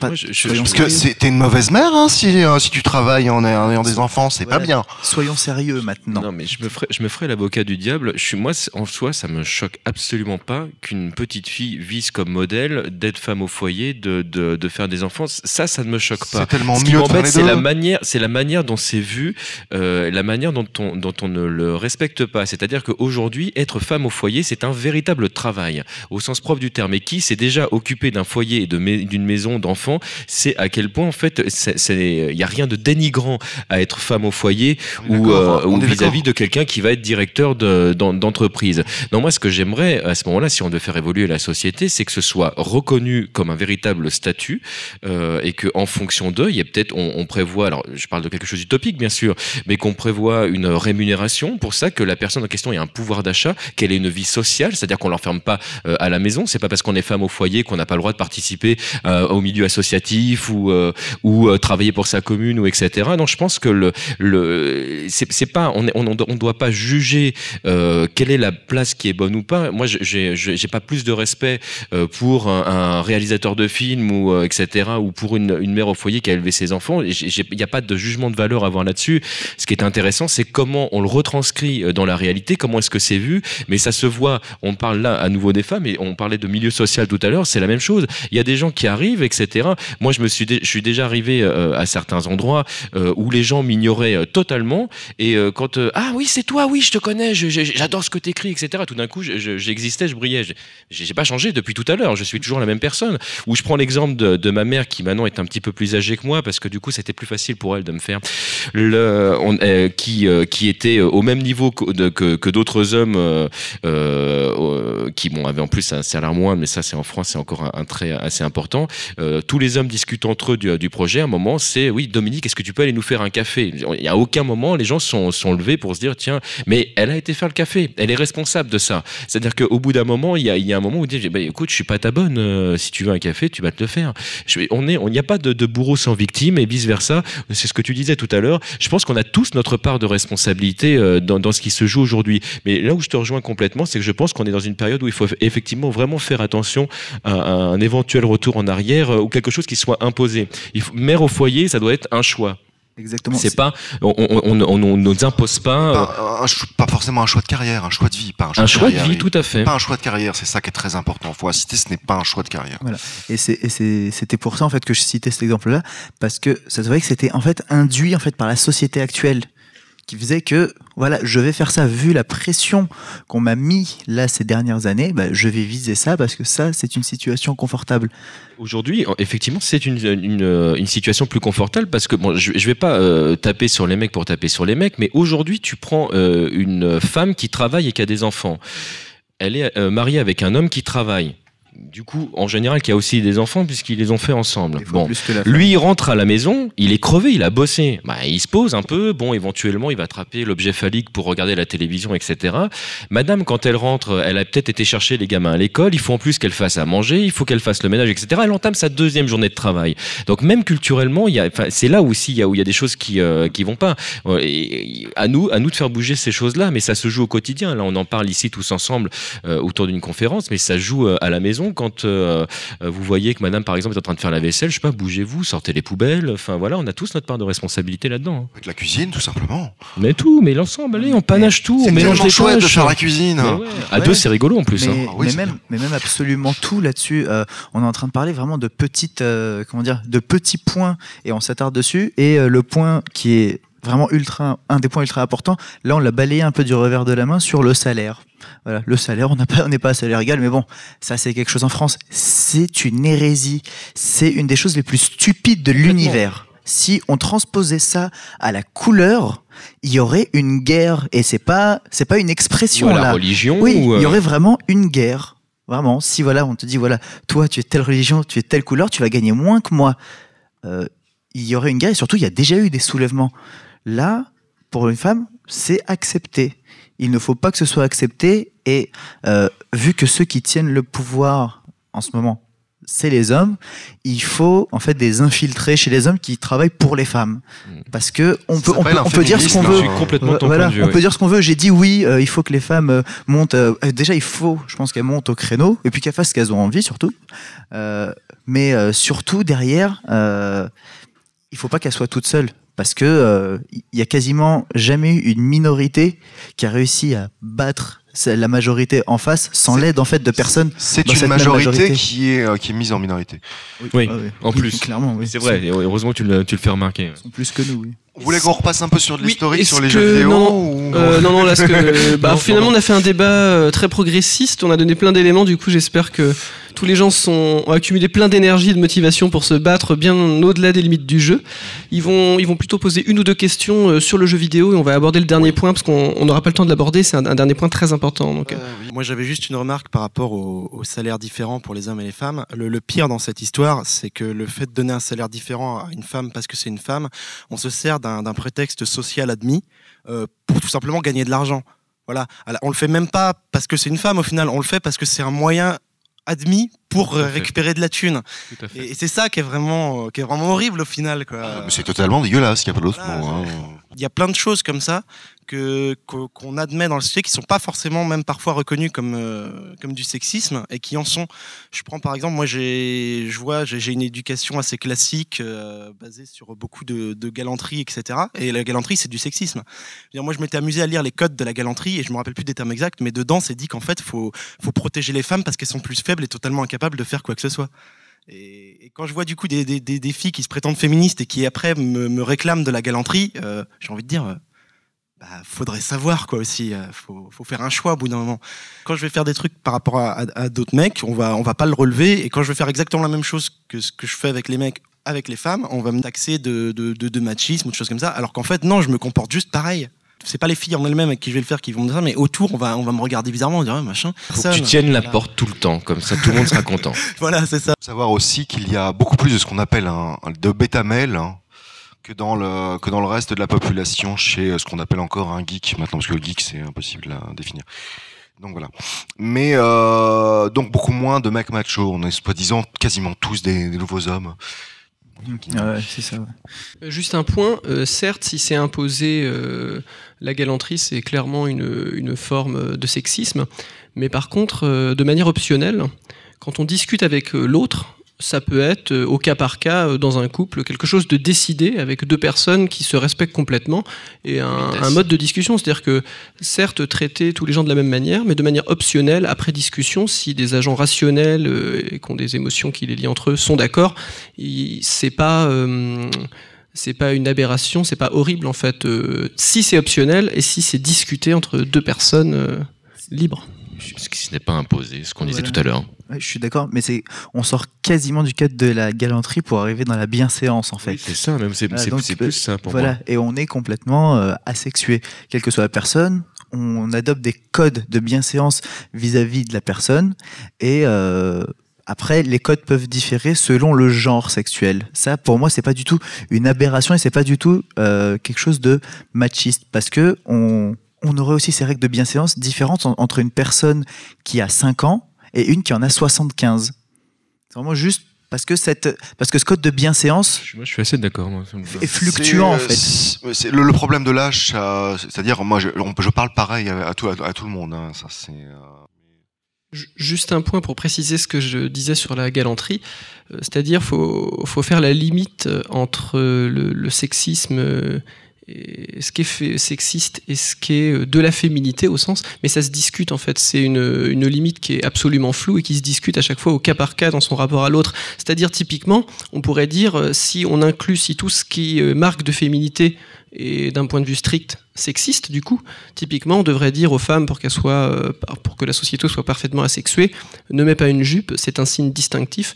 Euh, en soi, on doit rien, rien imposer. C'est-à-dire que si c'est l'objet d'un choix euh, avec un recul critique, d'affirmer une féminité sans que ce soit vecteur d'une oppression quelconque, ça pose pas problème. En fait, c'est juste vraiment avoir éduquer les gens pour qu'ils aient un recul critique par rapport à ça et qui discutent entre eux des, des- des codes. euh, s'il y a besoin d'affirmer encore la masculinité et la féminité, enfin, c'est sûr qu'on doit tendre en fait vers un modèle qui est plutôt, je pense, euh, qui n'est pas genré. Après, si- jusqu'où on ira, j'en ai aucune idée, mais quoi qu'il en soit, c'est pas, c'est pas absolument malsain qu'il reste quelques signes tant que ces signes sont, euh, sont conscientisés, enfin, je pense. Ils sont, sont basés sur une forme de respect.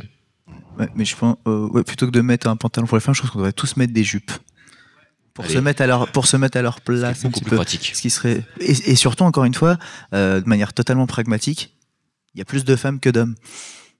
Il y a plus de femmes que d'hommes. C'est- Votons, jupe ou pantalon Bon, ok. Voilà, c'est, si on fait un vote mondial, on a perdu. C'est, c'est pas compliqué. Donc, euh, on- Non, ça dépend. Certaines n'ont pas le droit de vote. Donc, normalement, on devrait gagner.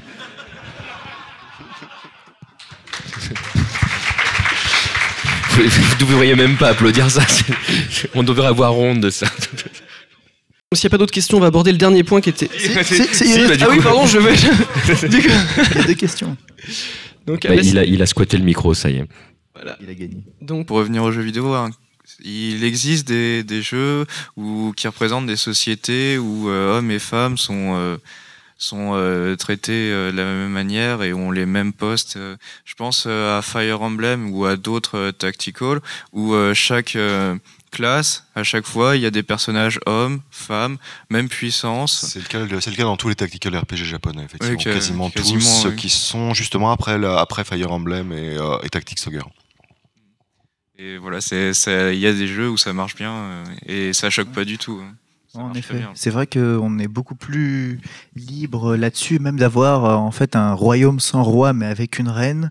Euh, avoir- enfin, c'est- on- est, première fois oui, extrêmement mais, mais, je mais parle de ce qu'on est euh, euh, maintenant en fait. Je parle de ce qu'on. 96, hein. Ouais, ouais, mais- 96. ouais, de 96 à 2012, maintenant, on peut, on peut se targuer de dire nous dans, dans le jeu vidéo, on s'en fiche. Shepard, c'est un homme, c'est une femme, je m'en fous. C'est dans, dans Mass Effect. C'est voilà, dans le 1, c'est un, c'est un mec. Maintenant, tu fais ton propre Shepard, c'est clair, homme hein, ou femme, et ça, il y a plus du tout aucun débat en fait là-dessus. C'est voilà, c'est un homme, c'est une femme, le héros, c'est un homme, c'est une femme. je trouve ça positif qu'il n'y ait plus de débat là-dessus d'ailleurs. Ouais. Ça y est, on est passé Ouais, à autre chose. Ouais, c'est terminé. On a, on a, on- cette guerre-là a été gagnée. Ça y est, que le poste euh, au niveau en fait de la caste, que ce soit un homme ou une femme, on s'en fiche. C'est dans notre vision des choses dans le jeu vidéo. Et en fait, euh, parce que souvent ça se base sur ce qui se passe dans la vie réelle, mais en fait maintenant c'est une vie réelle fantasmée, et donc on se dit voilà, ça existe déjà, alors que c'est pas le cas. Mais dans le jeu vidéo, oui, tu peux avoir une femme présidente, il y a aucun problème. Il peut y avoir, euh, enfin, et ça, je suis, enfin, c'est quelque chose dont on peut être fier en fait, dans, les gens en eux-mêmes. Après, dans les communautés, c'est autre chose. C'était pas une question, c'était une remarque. Parce que vous dites, ouais, ils ont le même statut, le- la, la- la fille et le garçon, ils ont les mêmes stats, ils, ont, voilà, ils sont tous les deux aussi forts, mais la nana, elle est à moitié à poil et le mec, il est recouvert d'armure. Je suis désolée, mais euh, c'est une vision hyper macho. Le mec, c'est la grosse brute avec l'armure, la nana, elle est complètement à poil. Et alors, nous, les filles, quand on joue, on n'a pas le droit d'avoir un mec à moitié à poil. Ah non, non, ça, ça c'est. bien, Tu sais d'où ça vient en fait hein? Est-ce que tu sais d'où ça vient la nana à moitié à poil quand elle est guerrière ou quand elle est Chez comme ça? Non, c'est euh, c'est Red Sonia en fait, hein, donc de, Conan. Mais Conan aussi, il est à moitié à poil à la base. Mais ce qui est marrant, c'est qu'effectivement, on n'a pas conservé le mec à moitié à poil. Tu, euh, tu regardes euh, le milieu euh, des jeux de combat en général. Je vais prendre un exemple que tout le monde connaît, qui, qui est Street Fighter, où on se retrouve en fait avec des personnages masculins complètement bodybuildés, plus ou moins à poil suivant les jeux. hein. Le Urien, par exemple, se bat en slip, ça, ça, ça pose pas de problème. Mais mais il y a une sexualisation de la jante féminine qui est qui est énorme. On prend un personnage comme Camille, par exemple, qui régulièrement montre son postérieur, qui euh, est habillée comme c'est totalement illogique si elle était vraiment dans, dans, dans ce si elle était militaire si elle était vraiment elle a une, elle a une tenue euh, où elle protège pas ce qu'il faudrait justement protéger c'est absolument énorme. Enfin elle a des gants quand même c'est bon pour les points c'est important Euh, mais euh, oui, il y a, y, a, y a un truc et là-dessus, euh, on est encore à une époque dans, dans le jeu vidéo où la femme qui est capable de se battre et qui est très forte n'a pas besoin de, de gros muscles en fait. Elle a juste besoin d'un d'un joli cul parce que c'est quand même vachement important pour le pour le combat. Moi, je sais que quand je me bats dans la rue euh, tous les jours avec une femme, c'est vrai que j'ai beaucoup tendance à regarder les fesses, ce qui fait que je suis déconcentré et je, je perds à cause de ça. Du point de vue euh, marketing, il est évident qu'il y a des générations, qui, euh, notamment les jeunes, qui sont encore sensibles aux personnages très, très sexués, très genrés. Ça, c'est vrai. On peut faire le pari que, que ça va progressivement disparaître. Mais ce qui est surtout intéressant, c'est que le fait que ça nous, que ça nous choque, et c'est logique, ça montre qu'on est dans une, on parlait tout à l'heure de situation transitionnelle, c'est parce que les guerres IRL n'ont pas encore été gagnées sur, euh, sur ces points-là. Si par exemple il y avait une égalité de fait, ça choquerait personne, en fait, ça ferait rire les gens, en fait, un personnage très genré au niveau, du- au niveau des sprites ou du, du polygone. Le C'est-à-dire, euh, si on avait, euh, pourquoi pas, faut, faut pas s'interdire de le faire. Ce qui est euh, dommage, c'est qu'il y ait une surreprésentation d'un- personnage avec des attributs. euh, typiquement, on va penser euh, dénudé, sain, on va penser ce, ce genre de choses, effectivement. Mais je pense que quand les guerres IRL seront gagnées, euh, que ce soit la bataille salariale, euh, le statut, etc., je pense que ça nous choquera plus que des femmes soient représentées de plein de manières, c'est-à-dire euh, en jean et en t-shirt, et également en maillot de bain, pourquoi pas. Mais je pense que quand la guerre sera gagnée, les gens ne seront plus choqués. euh, c'est un, pari en tout cas. Mais je suis complètement d'accord avec elle sur euh, la représentation des armures. Il y a eu, euh, je, crois, je crois même la semaine dernière ou il y a deux semaines, ils, ils ont pris en fait euh, plusieurs jeux et où ils ont pris en fait le héros qui était en armure et ils se sont dit si on prenait le pari de lui mettre le même type de design qu'on fait pour les armures pour les filles. Et là, on se rend compte que, en effet, ça fait bizarre quand c'est sur un homme pour nous. C'est moi, moi peut-être moi parce que j'aime bien Uriel en string, mais euh, mais mais pour pour un peu tout le monde, c'est c'est un peu entre j'utilise le mot vraiment avec de grosses guillemets choquant. Oui, no- no- notre regard, il est encore genré. De toute façon, on est encore euh, influencé par ça. euh, donc, euh, la transition, c'est c'est sur des décennies et des décennies. euh, mais euh, Et D'ailleurs, la guerrière est systématiquement donc une femme barbare avec son euh, avec son, son armure minimaliste. Mais le, le genre du barbare d'ailleurs a quasiment disparu, a- est devenu une classe qui est extrêmement rare. C'est le guerrier et la barbare. C'est pas le guerrier et la, et la, et la, et la guerrière. Donc Ouais, c'est ouais. euh, c'est assez étrange. Oui, Parce le que barbare, effectivement, le, le ouais. barbare a un côté justement un peu homo- homo-érotique. Et donc justement, ça, le, le dernier point, euh, on voulait traiter d'un dernier point, c'était justement euh, l'homophobie. Euh, parce que c'est rarement traité dans le jeu vidéo. Du coup, on n'a plus beaucoup de temps, mais on va au moins de donner quelques éléments et avec le temps qu'il nous reste. hein. Bah, euh, surtout sur le côté thématique, en fait, du coup, on va pas trop aborder la- l'aspect historique, en fait, les, grandes thématiques. Ah, je vois Aurélien pleurer. Il va jeter toutes ses dates, pas de chance. Donc un côté. Bon, j'avais préparé un truc absolument colossal sur les trucs, parce que là, il y a, à dire hein, euh, sur euh, sur l'apparition effectivement de personnages de personnages homosexuels, bisexuels, etc. C'est absolument colossal sur l'histoire. Il y a énormément, énormément de choses qui se sont passées entre la entre la- l'animation japonaise notamment et le, le jeu vidéo. Mais bon, on va vous euh, déjà pour l'historique, euh, pour l'historique un peu plus généraliste, on va vous renvoyer au livre documentaire de Victor Rousseau et euh, et au film qui a été adapté ensuite, qui est donc The Celluloid Closet, qui, euh, qui vous donnera des clés si vous vous intéressez à l'histoire de l'homosexualité. Et euh, puis on va passer directement effectivement aux, aux petites choses, parce que sinon on n'y arrivera pas à la fin. Voilà. Euh, oui, pour euh, en effet pour l'homosexualité, je pense que oui, en, en effet, on a beaucoup à travers l'histoire d'éléments pour montrer l'homosexualité et l'homophobie, et pour recentrer un petit peu sur le sur le jeu vidéo, c'est un thème quand même qui a été abordé souvent du bout du bout du doigt, vraiment sur euh, sur ce point-là. Il y a des choses qui ont été euh, à peine évoquées où l'homosexualité rarement en fait, là, je parle vraiment des dernières années, là, euh, est beaucoup plus souvent représentée entre femmes qu'entre hommes. Oui. Et c'est là qu'on voit toujours, en fait, l'emprise de, de l'homme, en fait, sur, euh, sur ces visions-là pour ne pas, en fait, être. euh, parce que c'est, encore une fois, toujours bassement mercantile. Euh, Il y a très peu de gens, en fait, qui font le mariage gay entre hommes. Il y en a quelques-uns maintenant. Donc, euh, C'est très souvent c'est BioWare qui a abordé ça énormément. oui, BioWare, c'est un, de leurs che- cheval de bataille. En effet. Ce, qui est, rigolo, hein, tu disais, ça a vraiment été ab- abordé du, bout des doigts, mais même ce bout des doigts, euh, pour certaines cultures, ça peut être choquant. Je, prends la différence entre, euh, entre le Japon et, euh, et les États-Unis, par exemple. Capcom Japan a, créé des, des personnages qui, qui ont une vie, en dehors de. ce qui est d'ailleurs le cas dans la plupart des, jeux de combat. On a un Zangief, par exemple, qui, pour les Japonais, est statué comme homosexuel. C'est un, personnage qui est non seulement homosexuel, mais qui est euh, alors que c'est un mec qui est euh, coiffé comme un. Et euh, c'est rigolo parce qu'ils ont créé un personnage qui est un peu en, en décalage euh, avec euh, avec euh, son physique. Euh, pour les Américains, Zangief ne, ne peut pas être homosexuel et ça était tellement loin que quand Capcom USA a racheté les droits de Street Fighter et que Capcom Fighting Gem est sorti, l'end- l'ending de, de de Zangief représente donc euh, ce personnage au milieu de plein de nanas parce qu'il a gagné et qu'il est euh, et qu'il est super content d'eux. On ne, on ne peut pas accepter ça. On peut, on peut raconter l'histoire de, de Poison très rapidement où on a un personnage pour des raisons au départ purement marketing où on se retrouve avec un, un personnage qui est un chimal donc qui est, qui est, un homme en fait euh, euh, à la fois à la fois femme finalement donc avec un, avec un sexe d'homme et, euh, et une poitrine voilà, exactement.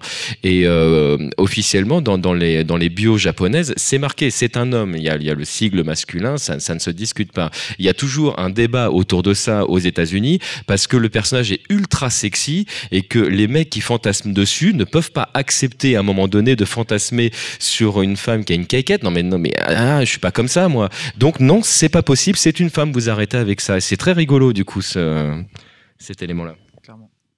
C'est toi qui disais, euh, Aurélien, quand on discutait, que clairement on pouvait faire une distinction, euh, la situation au Japon, la situation en Europe, euh, où en Europe on a l'air beaucoup plus quand même frileux. euh, C'est oui, oui, il y a une, euh, oui, bah, c'est culturel. hein, C'est-à-dire qu'on a une apparition des, euh, on a une apparition justement de l'homosexualité féminine qui est extrêmement rapide. Et euh, de l'homosexualité masculine qui passe par euh, qui passe justement par la par la littérature et euh, et le comment s'appelle et la hum, oui non c'est plus compliqué que ça comment oui je vais faire trois jours si je, je me lance là-dedans c'est ça le problème Euh, vous connaissez vous connaissez tous l'histoire du du fanzina japonais je suppose un tout petit peu ou pas du tout? Donnez levez la main si vous y connaissez un petit peu ça- Non. non. Ouais, ok, on va pas aller loin. Donc euh, oui, non, c'est euh, en gros le, le fanzina japonais vraiment naît vraiment dans les années 70 et on a une apparition à la fois de ce qu'on appelle euh, de d'une utilisation de l'homosexualité masculine et féminine qui va permettre de vendre du papier tout simplement, puisque le sexe fait vendre. Mais l'homosexualité fait encore plus vendre que le sexe. Donc, on- et surtout, surtout l'homosexualité, l'homosexualité féminine. Mais euh, ils sont- on, on s'est rendu compte très rapidement euh, dans le, dans le milieu du fanzina que si on fait de la, de la pornographie euh, boy girl pour, euh, pour un public masculin, ça se vend plus. Par contre, si on fait, euh, si on raconte des histoires d'homosexuels masculins dans le, pour, de la, pour un public féminin, ça se vend plus que le reste. Donc, en gros, euh, il y, y a un développement, euh, il un développement qui va se faire au fur et à mesure euh, dans le dans le milieu du fanzina et ensuite dans le à partir de, de 1972 dans le dans le manga classique avec le mouvement des des 49ers. Donc, vous connaissez toujours, vous connaissez Moto Hagio, euh, Ryoko, donc la fameuse la fameuse auteure de Lady Oscar hein, qui a fait beaucoup de choses derrière qui joue beaucoup sur euh, sur l'homosexualité fémi- à la fois féminine et masculine, sur euh, la transsexualité, sur euh, et sur le comment s'appelle le, le travestissement. Et on commence à avoir ça qui apparaît effectivement au, au début des années 70. Mais le, ce qui est intéressant sur l'histoire de euh, sur l'histoire du fanzina, c'est ce qui se passe à partir de 1981. 1980, on a Captain Tsubasa qui arrive euh, qui arrive dans le Shonen Jump et qui est extrêmement rapidement adapté en dessin animé. Et on se rend compte que le public féminin s'y intéresse énormément. Parce qu'il y a une volonté de, de l'auteur de, donc de, comment s'appelle, de Yoichi Takahashi, de, faire un, de faire un héros qui, est intéressé uniquement par le sport. Mais vraiment uniquement par le sport. Donc euh, il a une copine, mais bon, c'est pas grave, elle vient pas avec lui, elle, elle vient, elle vient le voir à peine à l'entraînement, mais euh, quand il part à l'étranger, elle vient pas avec lui. Parce que il veut pas, parce que ça, c'est pas, gros, c'est, le foot qui l'intéresse. Complètement ça permet, oui. euh, ça permet effectivement de, d'imaginer des, euh, des histoires d'amour homosexuels en tous les sens. Donc avec la moitié des, euh, la moitié des personnages du cast. Et euh, S'entraîne au foot, on n'est jamais trop aidé. hein. donc, euh, donc Miyami Miyazaki, qui est donc l'auteur de, de Zetsuai 1989, va se mettre à faire des fanzines de, sur, sur Captain Tsubasa, donc Olivier Tom, dans tous les sens, mais dans tous les sens. Et ça va se vendre comme des petits pains, au point que, que la Shueisha va, va être obligée de lui dire Ouais, non, mais là, faut arrêter. Hein, euh, tu pourris notre IP. Euh, ou tu viens bosser pour, euh, ou tu viens bosser pour chez, chez nous, ou on te fait un procès parce que là, c'est plus possible. Tu vends plus de fanzines qu'on vend de manga là. Donc euh, voilà. Et donc ce, ce mouvement des années 80, comme vous le savez, ça va, ça va s'élargir très rapidement à d'autres séries donc de ce qu'on appelle de shonen neketsu, donc shonen avec euh, le petit sang bouillonnant. Et euh, Saint donc, euh, donc les Chevaliers Zodiac euh, vont passer par là. Yoriden Samurai Troopers, donc les samouraïs de l'éternel. Slam Dunk, euh, Yu Hakusho, donc euh, Robert et les fantômes, euh, qui, euh, qui vont passer, qui vont passer donc à la moulinette, à la moulinette du, de ce qu'on appelle donc du, du Boys Love, du Bora, donc du, il y a trois noms, je les ai jamais en tête, euh, de de comment s'appelle de shonen de shonenai ou de yaoi pour ce qui était à l'origine donc de la parodie et qui est devenu du, du mainstream. Donc voilà. Et on Et arrive aux jeux vidéo quand même, parce que là on n'a plus beaucoup de temps, donc euh, ah, ah concentrer sur le jeu vidéo quand même. euh, Parce que le, le jeu vidéo ça arrive relativement tard hein, et, et justement avec de avec de ce qu'on appelle du yuri donc de l'homosexualité ou du euh, girls love donc de l'homosexualité féminine hein, et ça arrive en 92 avec euh, à la suite justement de de Sailor Moon on sait avec Sailor Moon on se rend compte qu'il y a un marché donc, euh, comme vous savez, dans, dans, dans Sailor Moon, il y a des lesbiennes. hein. Et euh, donc on va avoir une multiplication du nombre de produits avec des lesbiennes, hein, et notamment sur le genre euh, RPG et tactique. hein. Donc on a et euh, ça intéresse particulièrement une, petite société japonaise qui s'appelle Red Company. Donc on va avoir Princess Minerva, on va avoir Galaxy Frontline Yuna qui va donner qui est une série qui va qui va donner les euh, les Sakura Tyson ensuite. hein. Et, euh, et pour avoir de l'homosexualité masculine et euh, avec cet aspect beefcake, faut attendre 95 avec Shoaniki. Euh, je suppose que tu voulais en venir là. Mais et pour le premier personnage, le premier personnage dans un RPG qui est ouvertement homosexuel, c'est Amon dans dans Albert Odyssey en 96, qui est à la fois qui est à la fois homosexuel et travesti. Et bah, c'est là qu'on voit euh, cette vision toujours un petit peu, euh, entre guillemets, homophobe, même quand on apporte de l'homosexualité dans, dans un jeu. C'est que le premier homosexuel, on va lui accoler une, une étiquette de en plus il est un peu différent de nous parce qu'il se travestit parce qu'il fait des choses pas comme les mecs. C'est pas juste un homosexuel en costard qui dit tiens toi je t'aime. C'est non non c'est vient et il se met comme une fille il se prend pour une fille il fait la fille.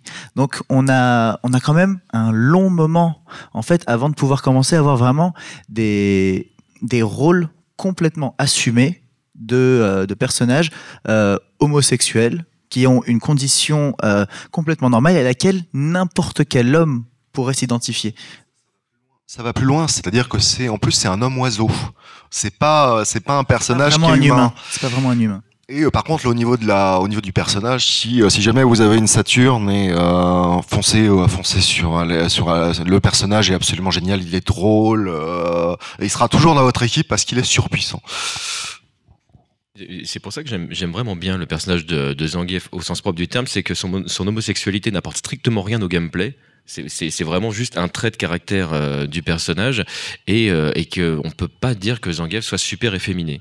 Non, mais sinon, ça fait euh, passer, en fait, euh, c'est de l'essentialisme, en fait. euh, que ça intervienne, que ça a un impact sur le gameplay, c'est, ça véhicule un préjugé assez grand. Et c'est vrai que c'est un énorme progrès de passer euh, euh, d'une influence sur le gameplay à une simple, un simple élément biographique euh, qui donne l'épaisseur. 91 du coup là. Et pour, et pour parler en fait d'un autre personnage de, de jeu de combat qui vit est complètement hétérosexuel dans King of Fighter, euh, Benny Maru euh, est complètement homosexuel, hein. Euh, hétérosexuel pardon. C'est euh, c'est un homme à femme en plus, euh, mais tout le public vu en fait c'est c'est un c'est un homme maniéré, vraiment très très maniéré et absolument tout la majorité des joueurs estiment qu'il est homosexuel. Ou- ou, entre guillemets homosexuel refoulé alors qu'il est complètement efféminé donc pas du tout refoulé dans, dans ce qu'il fait, mais comme il adopte des codes féminins, nous, euh, en tant qu'homme alpha mâle et euh, je vais chasser la bête, on ne peut pas s'identifier à lui, donc on estime qu'il fait partie de l'autre groupe. À chaque fois, il y a une sorte de, de rejet parce que euh, bah, toujours cette comment dire cette partie de de soi où on se demande est-ce que est-ce que j'en suis à voile ou à vapeur? Donc comme il y a toujours ce petit côté un petit peu euh, de, mal-être, on essaie toujours de mettre des clivages bien stricts. Et là, pour le coup, dans le jeu vidéo, on a encore un petit peu on a un petit peu de chemin encore à faire, je pense, pour euh, pour avoir les, les, mêmes égalités. On va devoir passer. euh, bon, certes, on a un petit peu de retard, mais c'est pas trop grave parce que sur le programme, j'ai enlevé en fait un débat en fin d'après-midi, donc du coup, ça se termine à 17h. Donc, si on déborde un peu, c'est pas trop grave. Euh, donc, du coup, on va quand même vous laisser poser euh, une question et ensuite, on va aborder. euh, et on va par le temps là, ça risque d'être. euh, je- On n'aura pas le temps de faire la religion et puis Donc, la, la geek. Des hein. questions sur euh, l'homophobie euh, dans les jeux euh, ou des remarques euh, là-bas. Pour revenir en fait sur euh, Benimaru et Zangief, donc de, de et Street, euh, et de la vision finalement de, de la personne homosexuelle qui change selon la culture. En fait, au Japon, on voit souvent que euh, l'homosexuel, il y a soit euh, l'archétype hard gay, donc un personnage de la, de la télévision japonaise, qui est euh, le gay un petit peu musclé, poilu et avec une combinaison en vinyle. Voilà, et c'est un personnage grand public, hein, c'est un, un très grand comique qui arrive sur les, les émissions du Nouvel An. Et on a aussi l'archétype, ce qu'on appelle bishonen. Euh, c'est euh, donc oui l'homme très maniéré, euh, souvent soit ce qu'on appelle shota, donc avec un air de jeune garçon, ou avec des cheveux longs, qui, limite à la limite de la manucure. Et c'est pour ça que, par exemple, il y a pas mal d'imagination homosexuelle entre Sephiroth et Cloud de Final Fantasy VII, parce que Sephiroth, avec ses cheveux longs, mais avec ses muscles, etc., avec ses manières, c'est un homosexuel, c'est un archétype de l'homosexuel à la japonaise. Oui, qui sont pas loin d'ailleurs des, euh, des, des codes qui ont été imposés à la fin des années 50 par les magazines de, par les magazines de, bodybuilding euh, américains. Et, euh, et ensuite par les magazines homosexuels, avec notamment donc avec cette image de la de ce qu'on appelle la tapette, un peu panty. Et, euh, et donc le, le beefcake, euh, le, donc le, le mec qui est un peu musclé. Et d'ailleurs, ce qui est intéressant, euh, ce qui est intéressant dans ces dans ces archétypes, c'est qu'on a un troisième qui est apparu dans les années 80, qui est le bear, donc justement l'homme euh, un peu randouillard, euh, très poilu, très voilà. Pour rebondir sur, euh, sur ce que tu dis, ce qui est, ce qui est intéressant, c'est que, et pour rebondir sur ce que tu disais tout à l'heure, il y a encore des gens, du coup, qui sont choqués est de. Et je pense que quand, à un moment donné, vous en êtes à être choqué de quelque chose, il faut toujours se poser la question de savoir ce qui vous choque à l'intérieur. Moi, je sais que j'ai pas de, de, de problème avec ma sexualité. La sexualité des autres, du coup, ne me pose pas de problème non plus. Après, chacun voit midi à sa porte et c'est, c'est très bien comme ça. Donc là, quand dans les jeux, il y a quelque, il y a, il y a quelque chose Pourtant, qui, il y aurait de euh, quoi être choqué oui, avec non, toi. Il y a- il y aura des choses, à- oui, on pourrait. euh, mais on fera un autre débat un jour euh, à ce niveau-là. Je vous inviterai à venir en cuir et en vinyle. Euh, mais en attendant, effectivement, il n'y a pas, euh, si jamais, surtout sur la storyline d'un personnage, si vous en êtes à être choqué de ça, je pense, bon voilà, il y a un truc qui va pas, quoi. Ouais, je, je suis là depuis le début et donc j'ai remarqué que le jeu vidéo suit un peu le- les animés, le manga.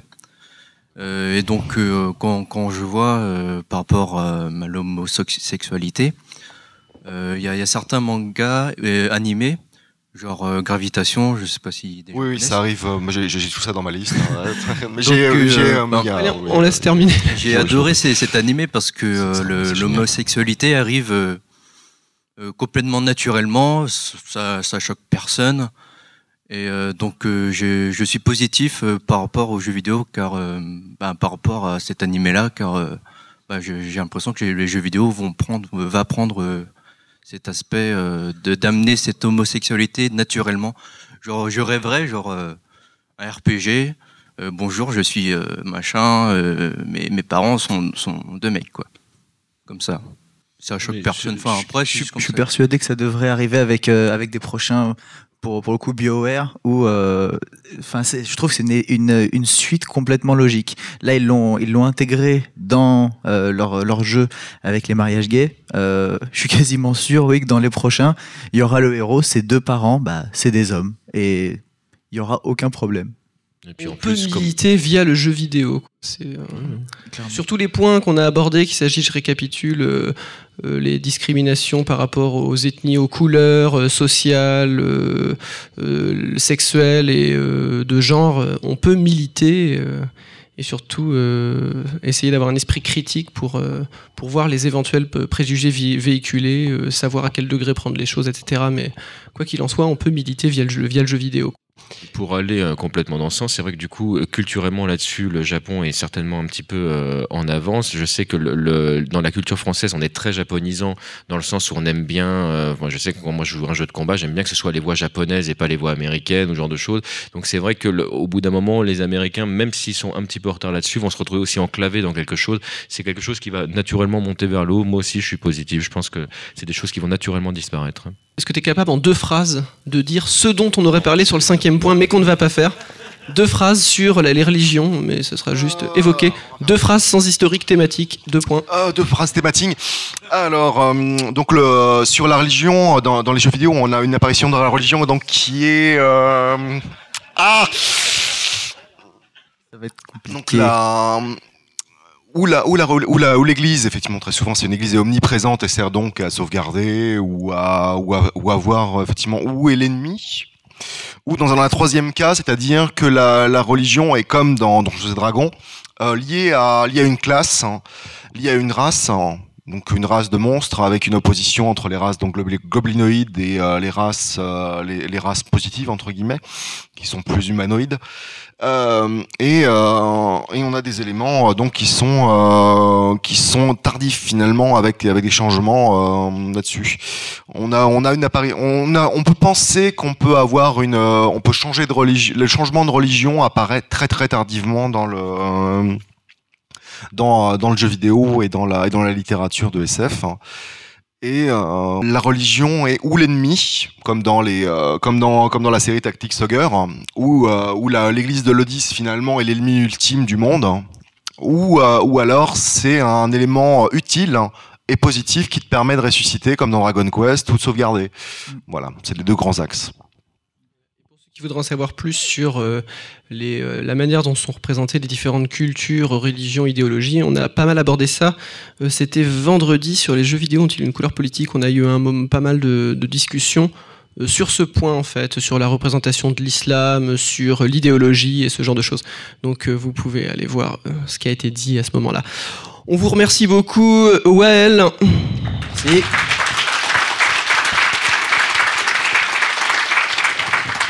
TMDJC. Merci. Aurélien. Et Cœur de Vandale, merci. Merci beaucoup à vous. Merci tout le monde.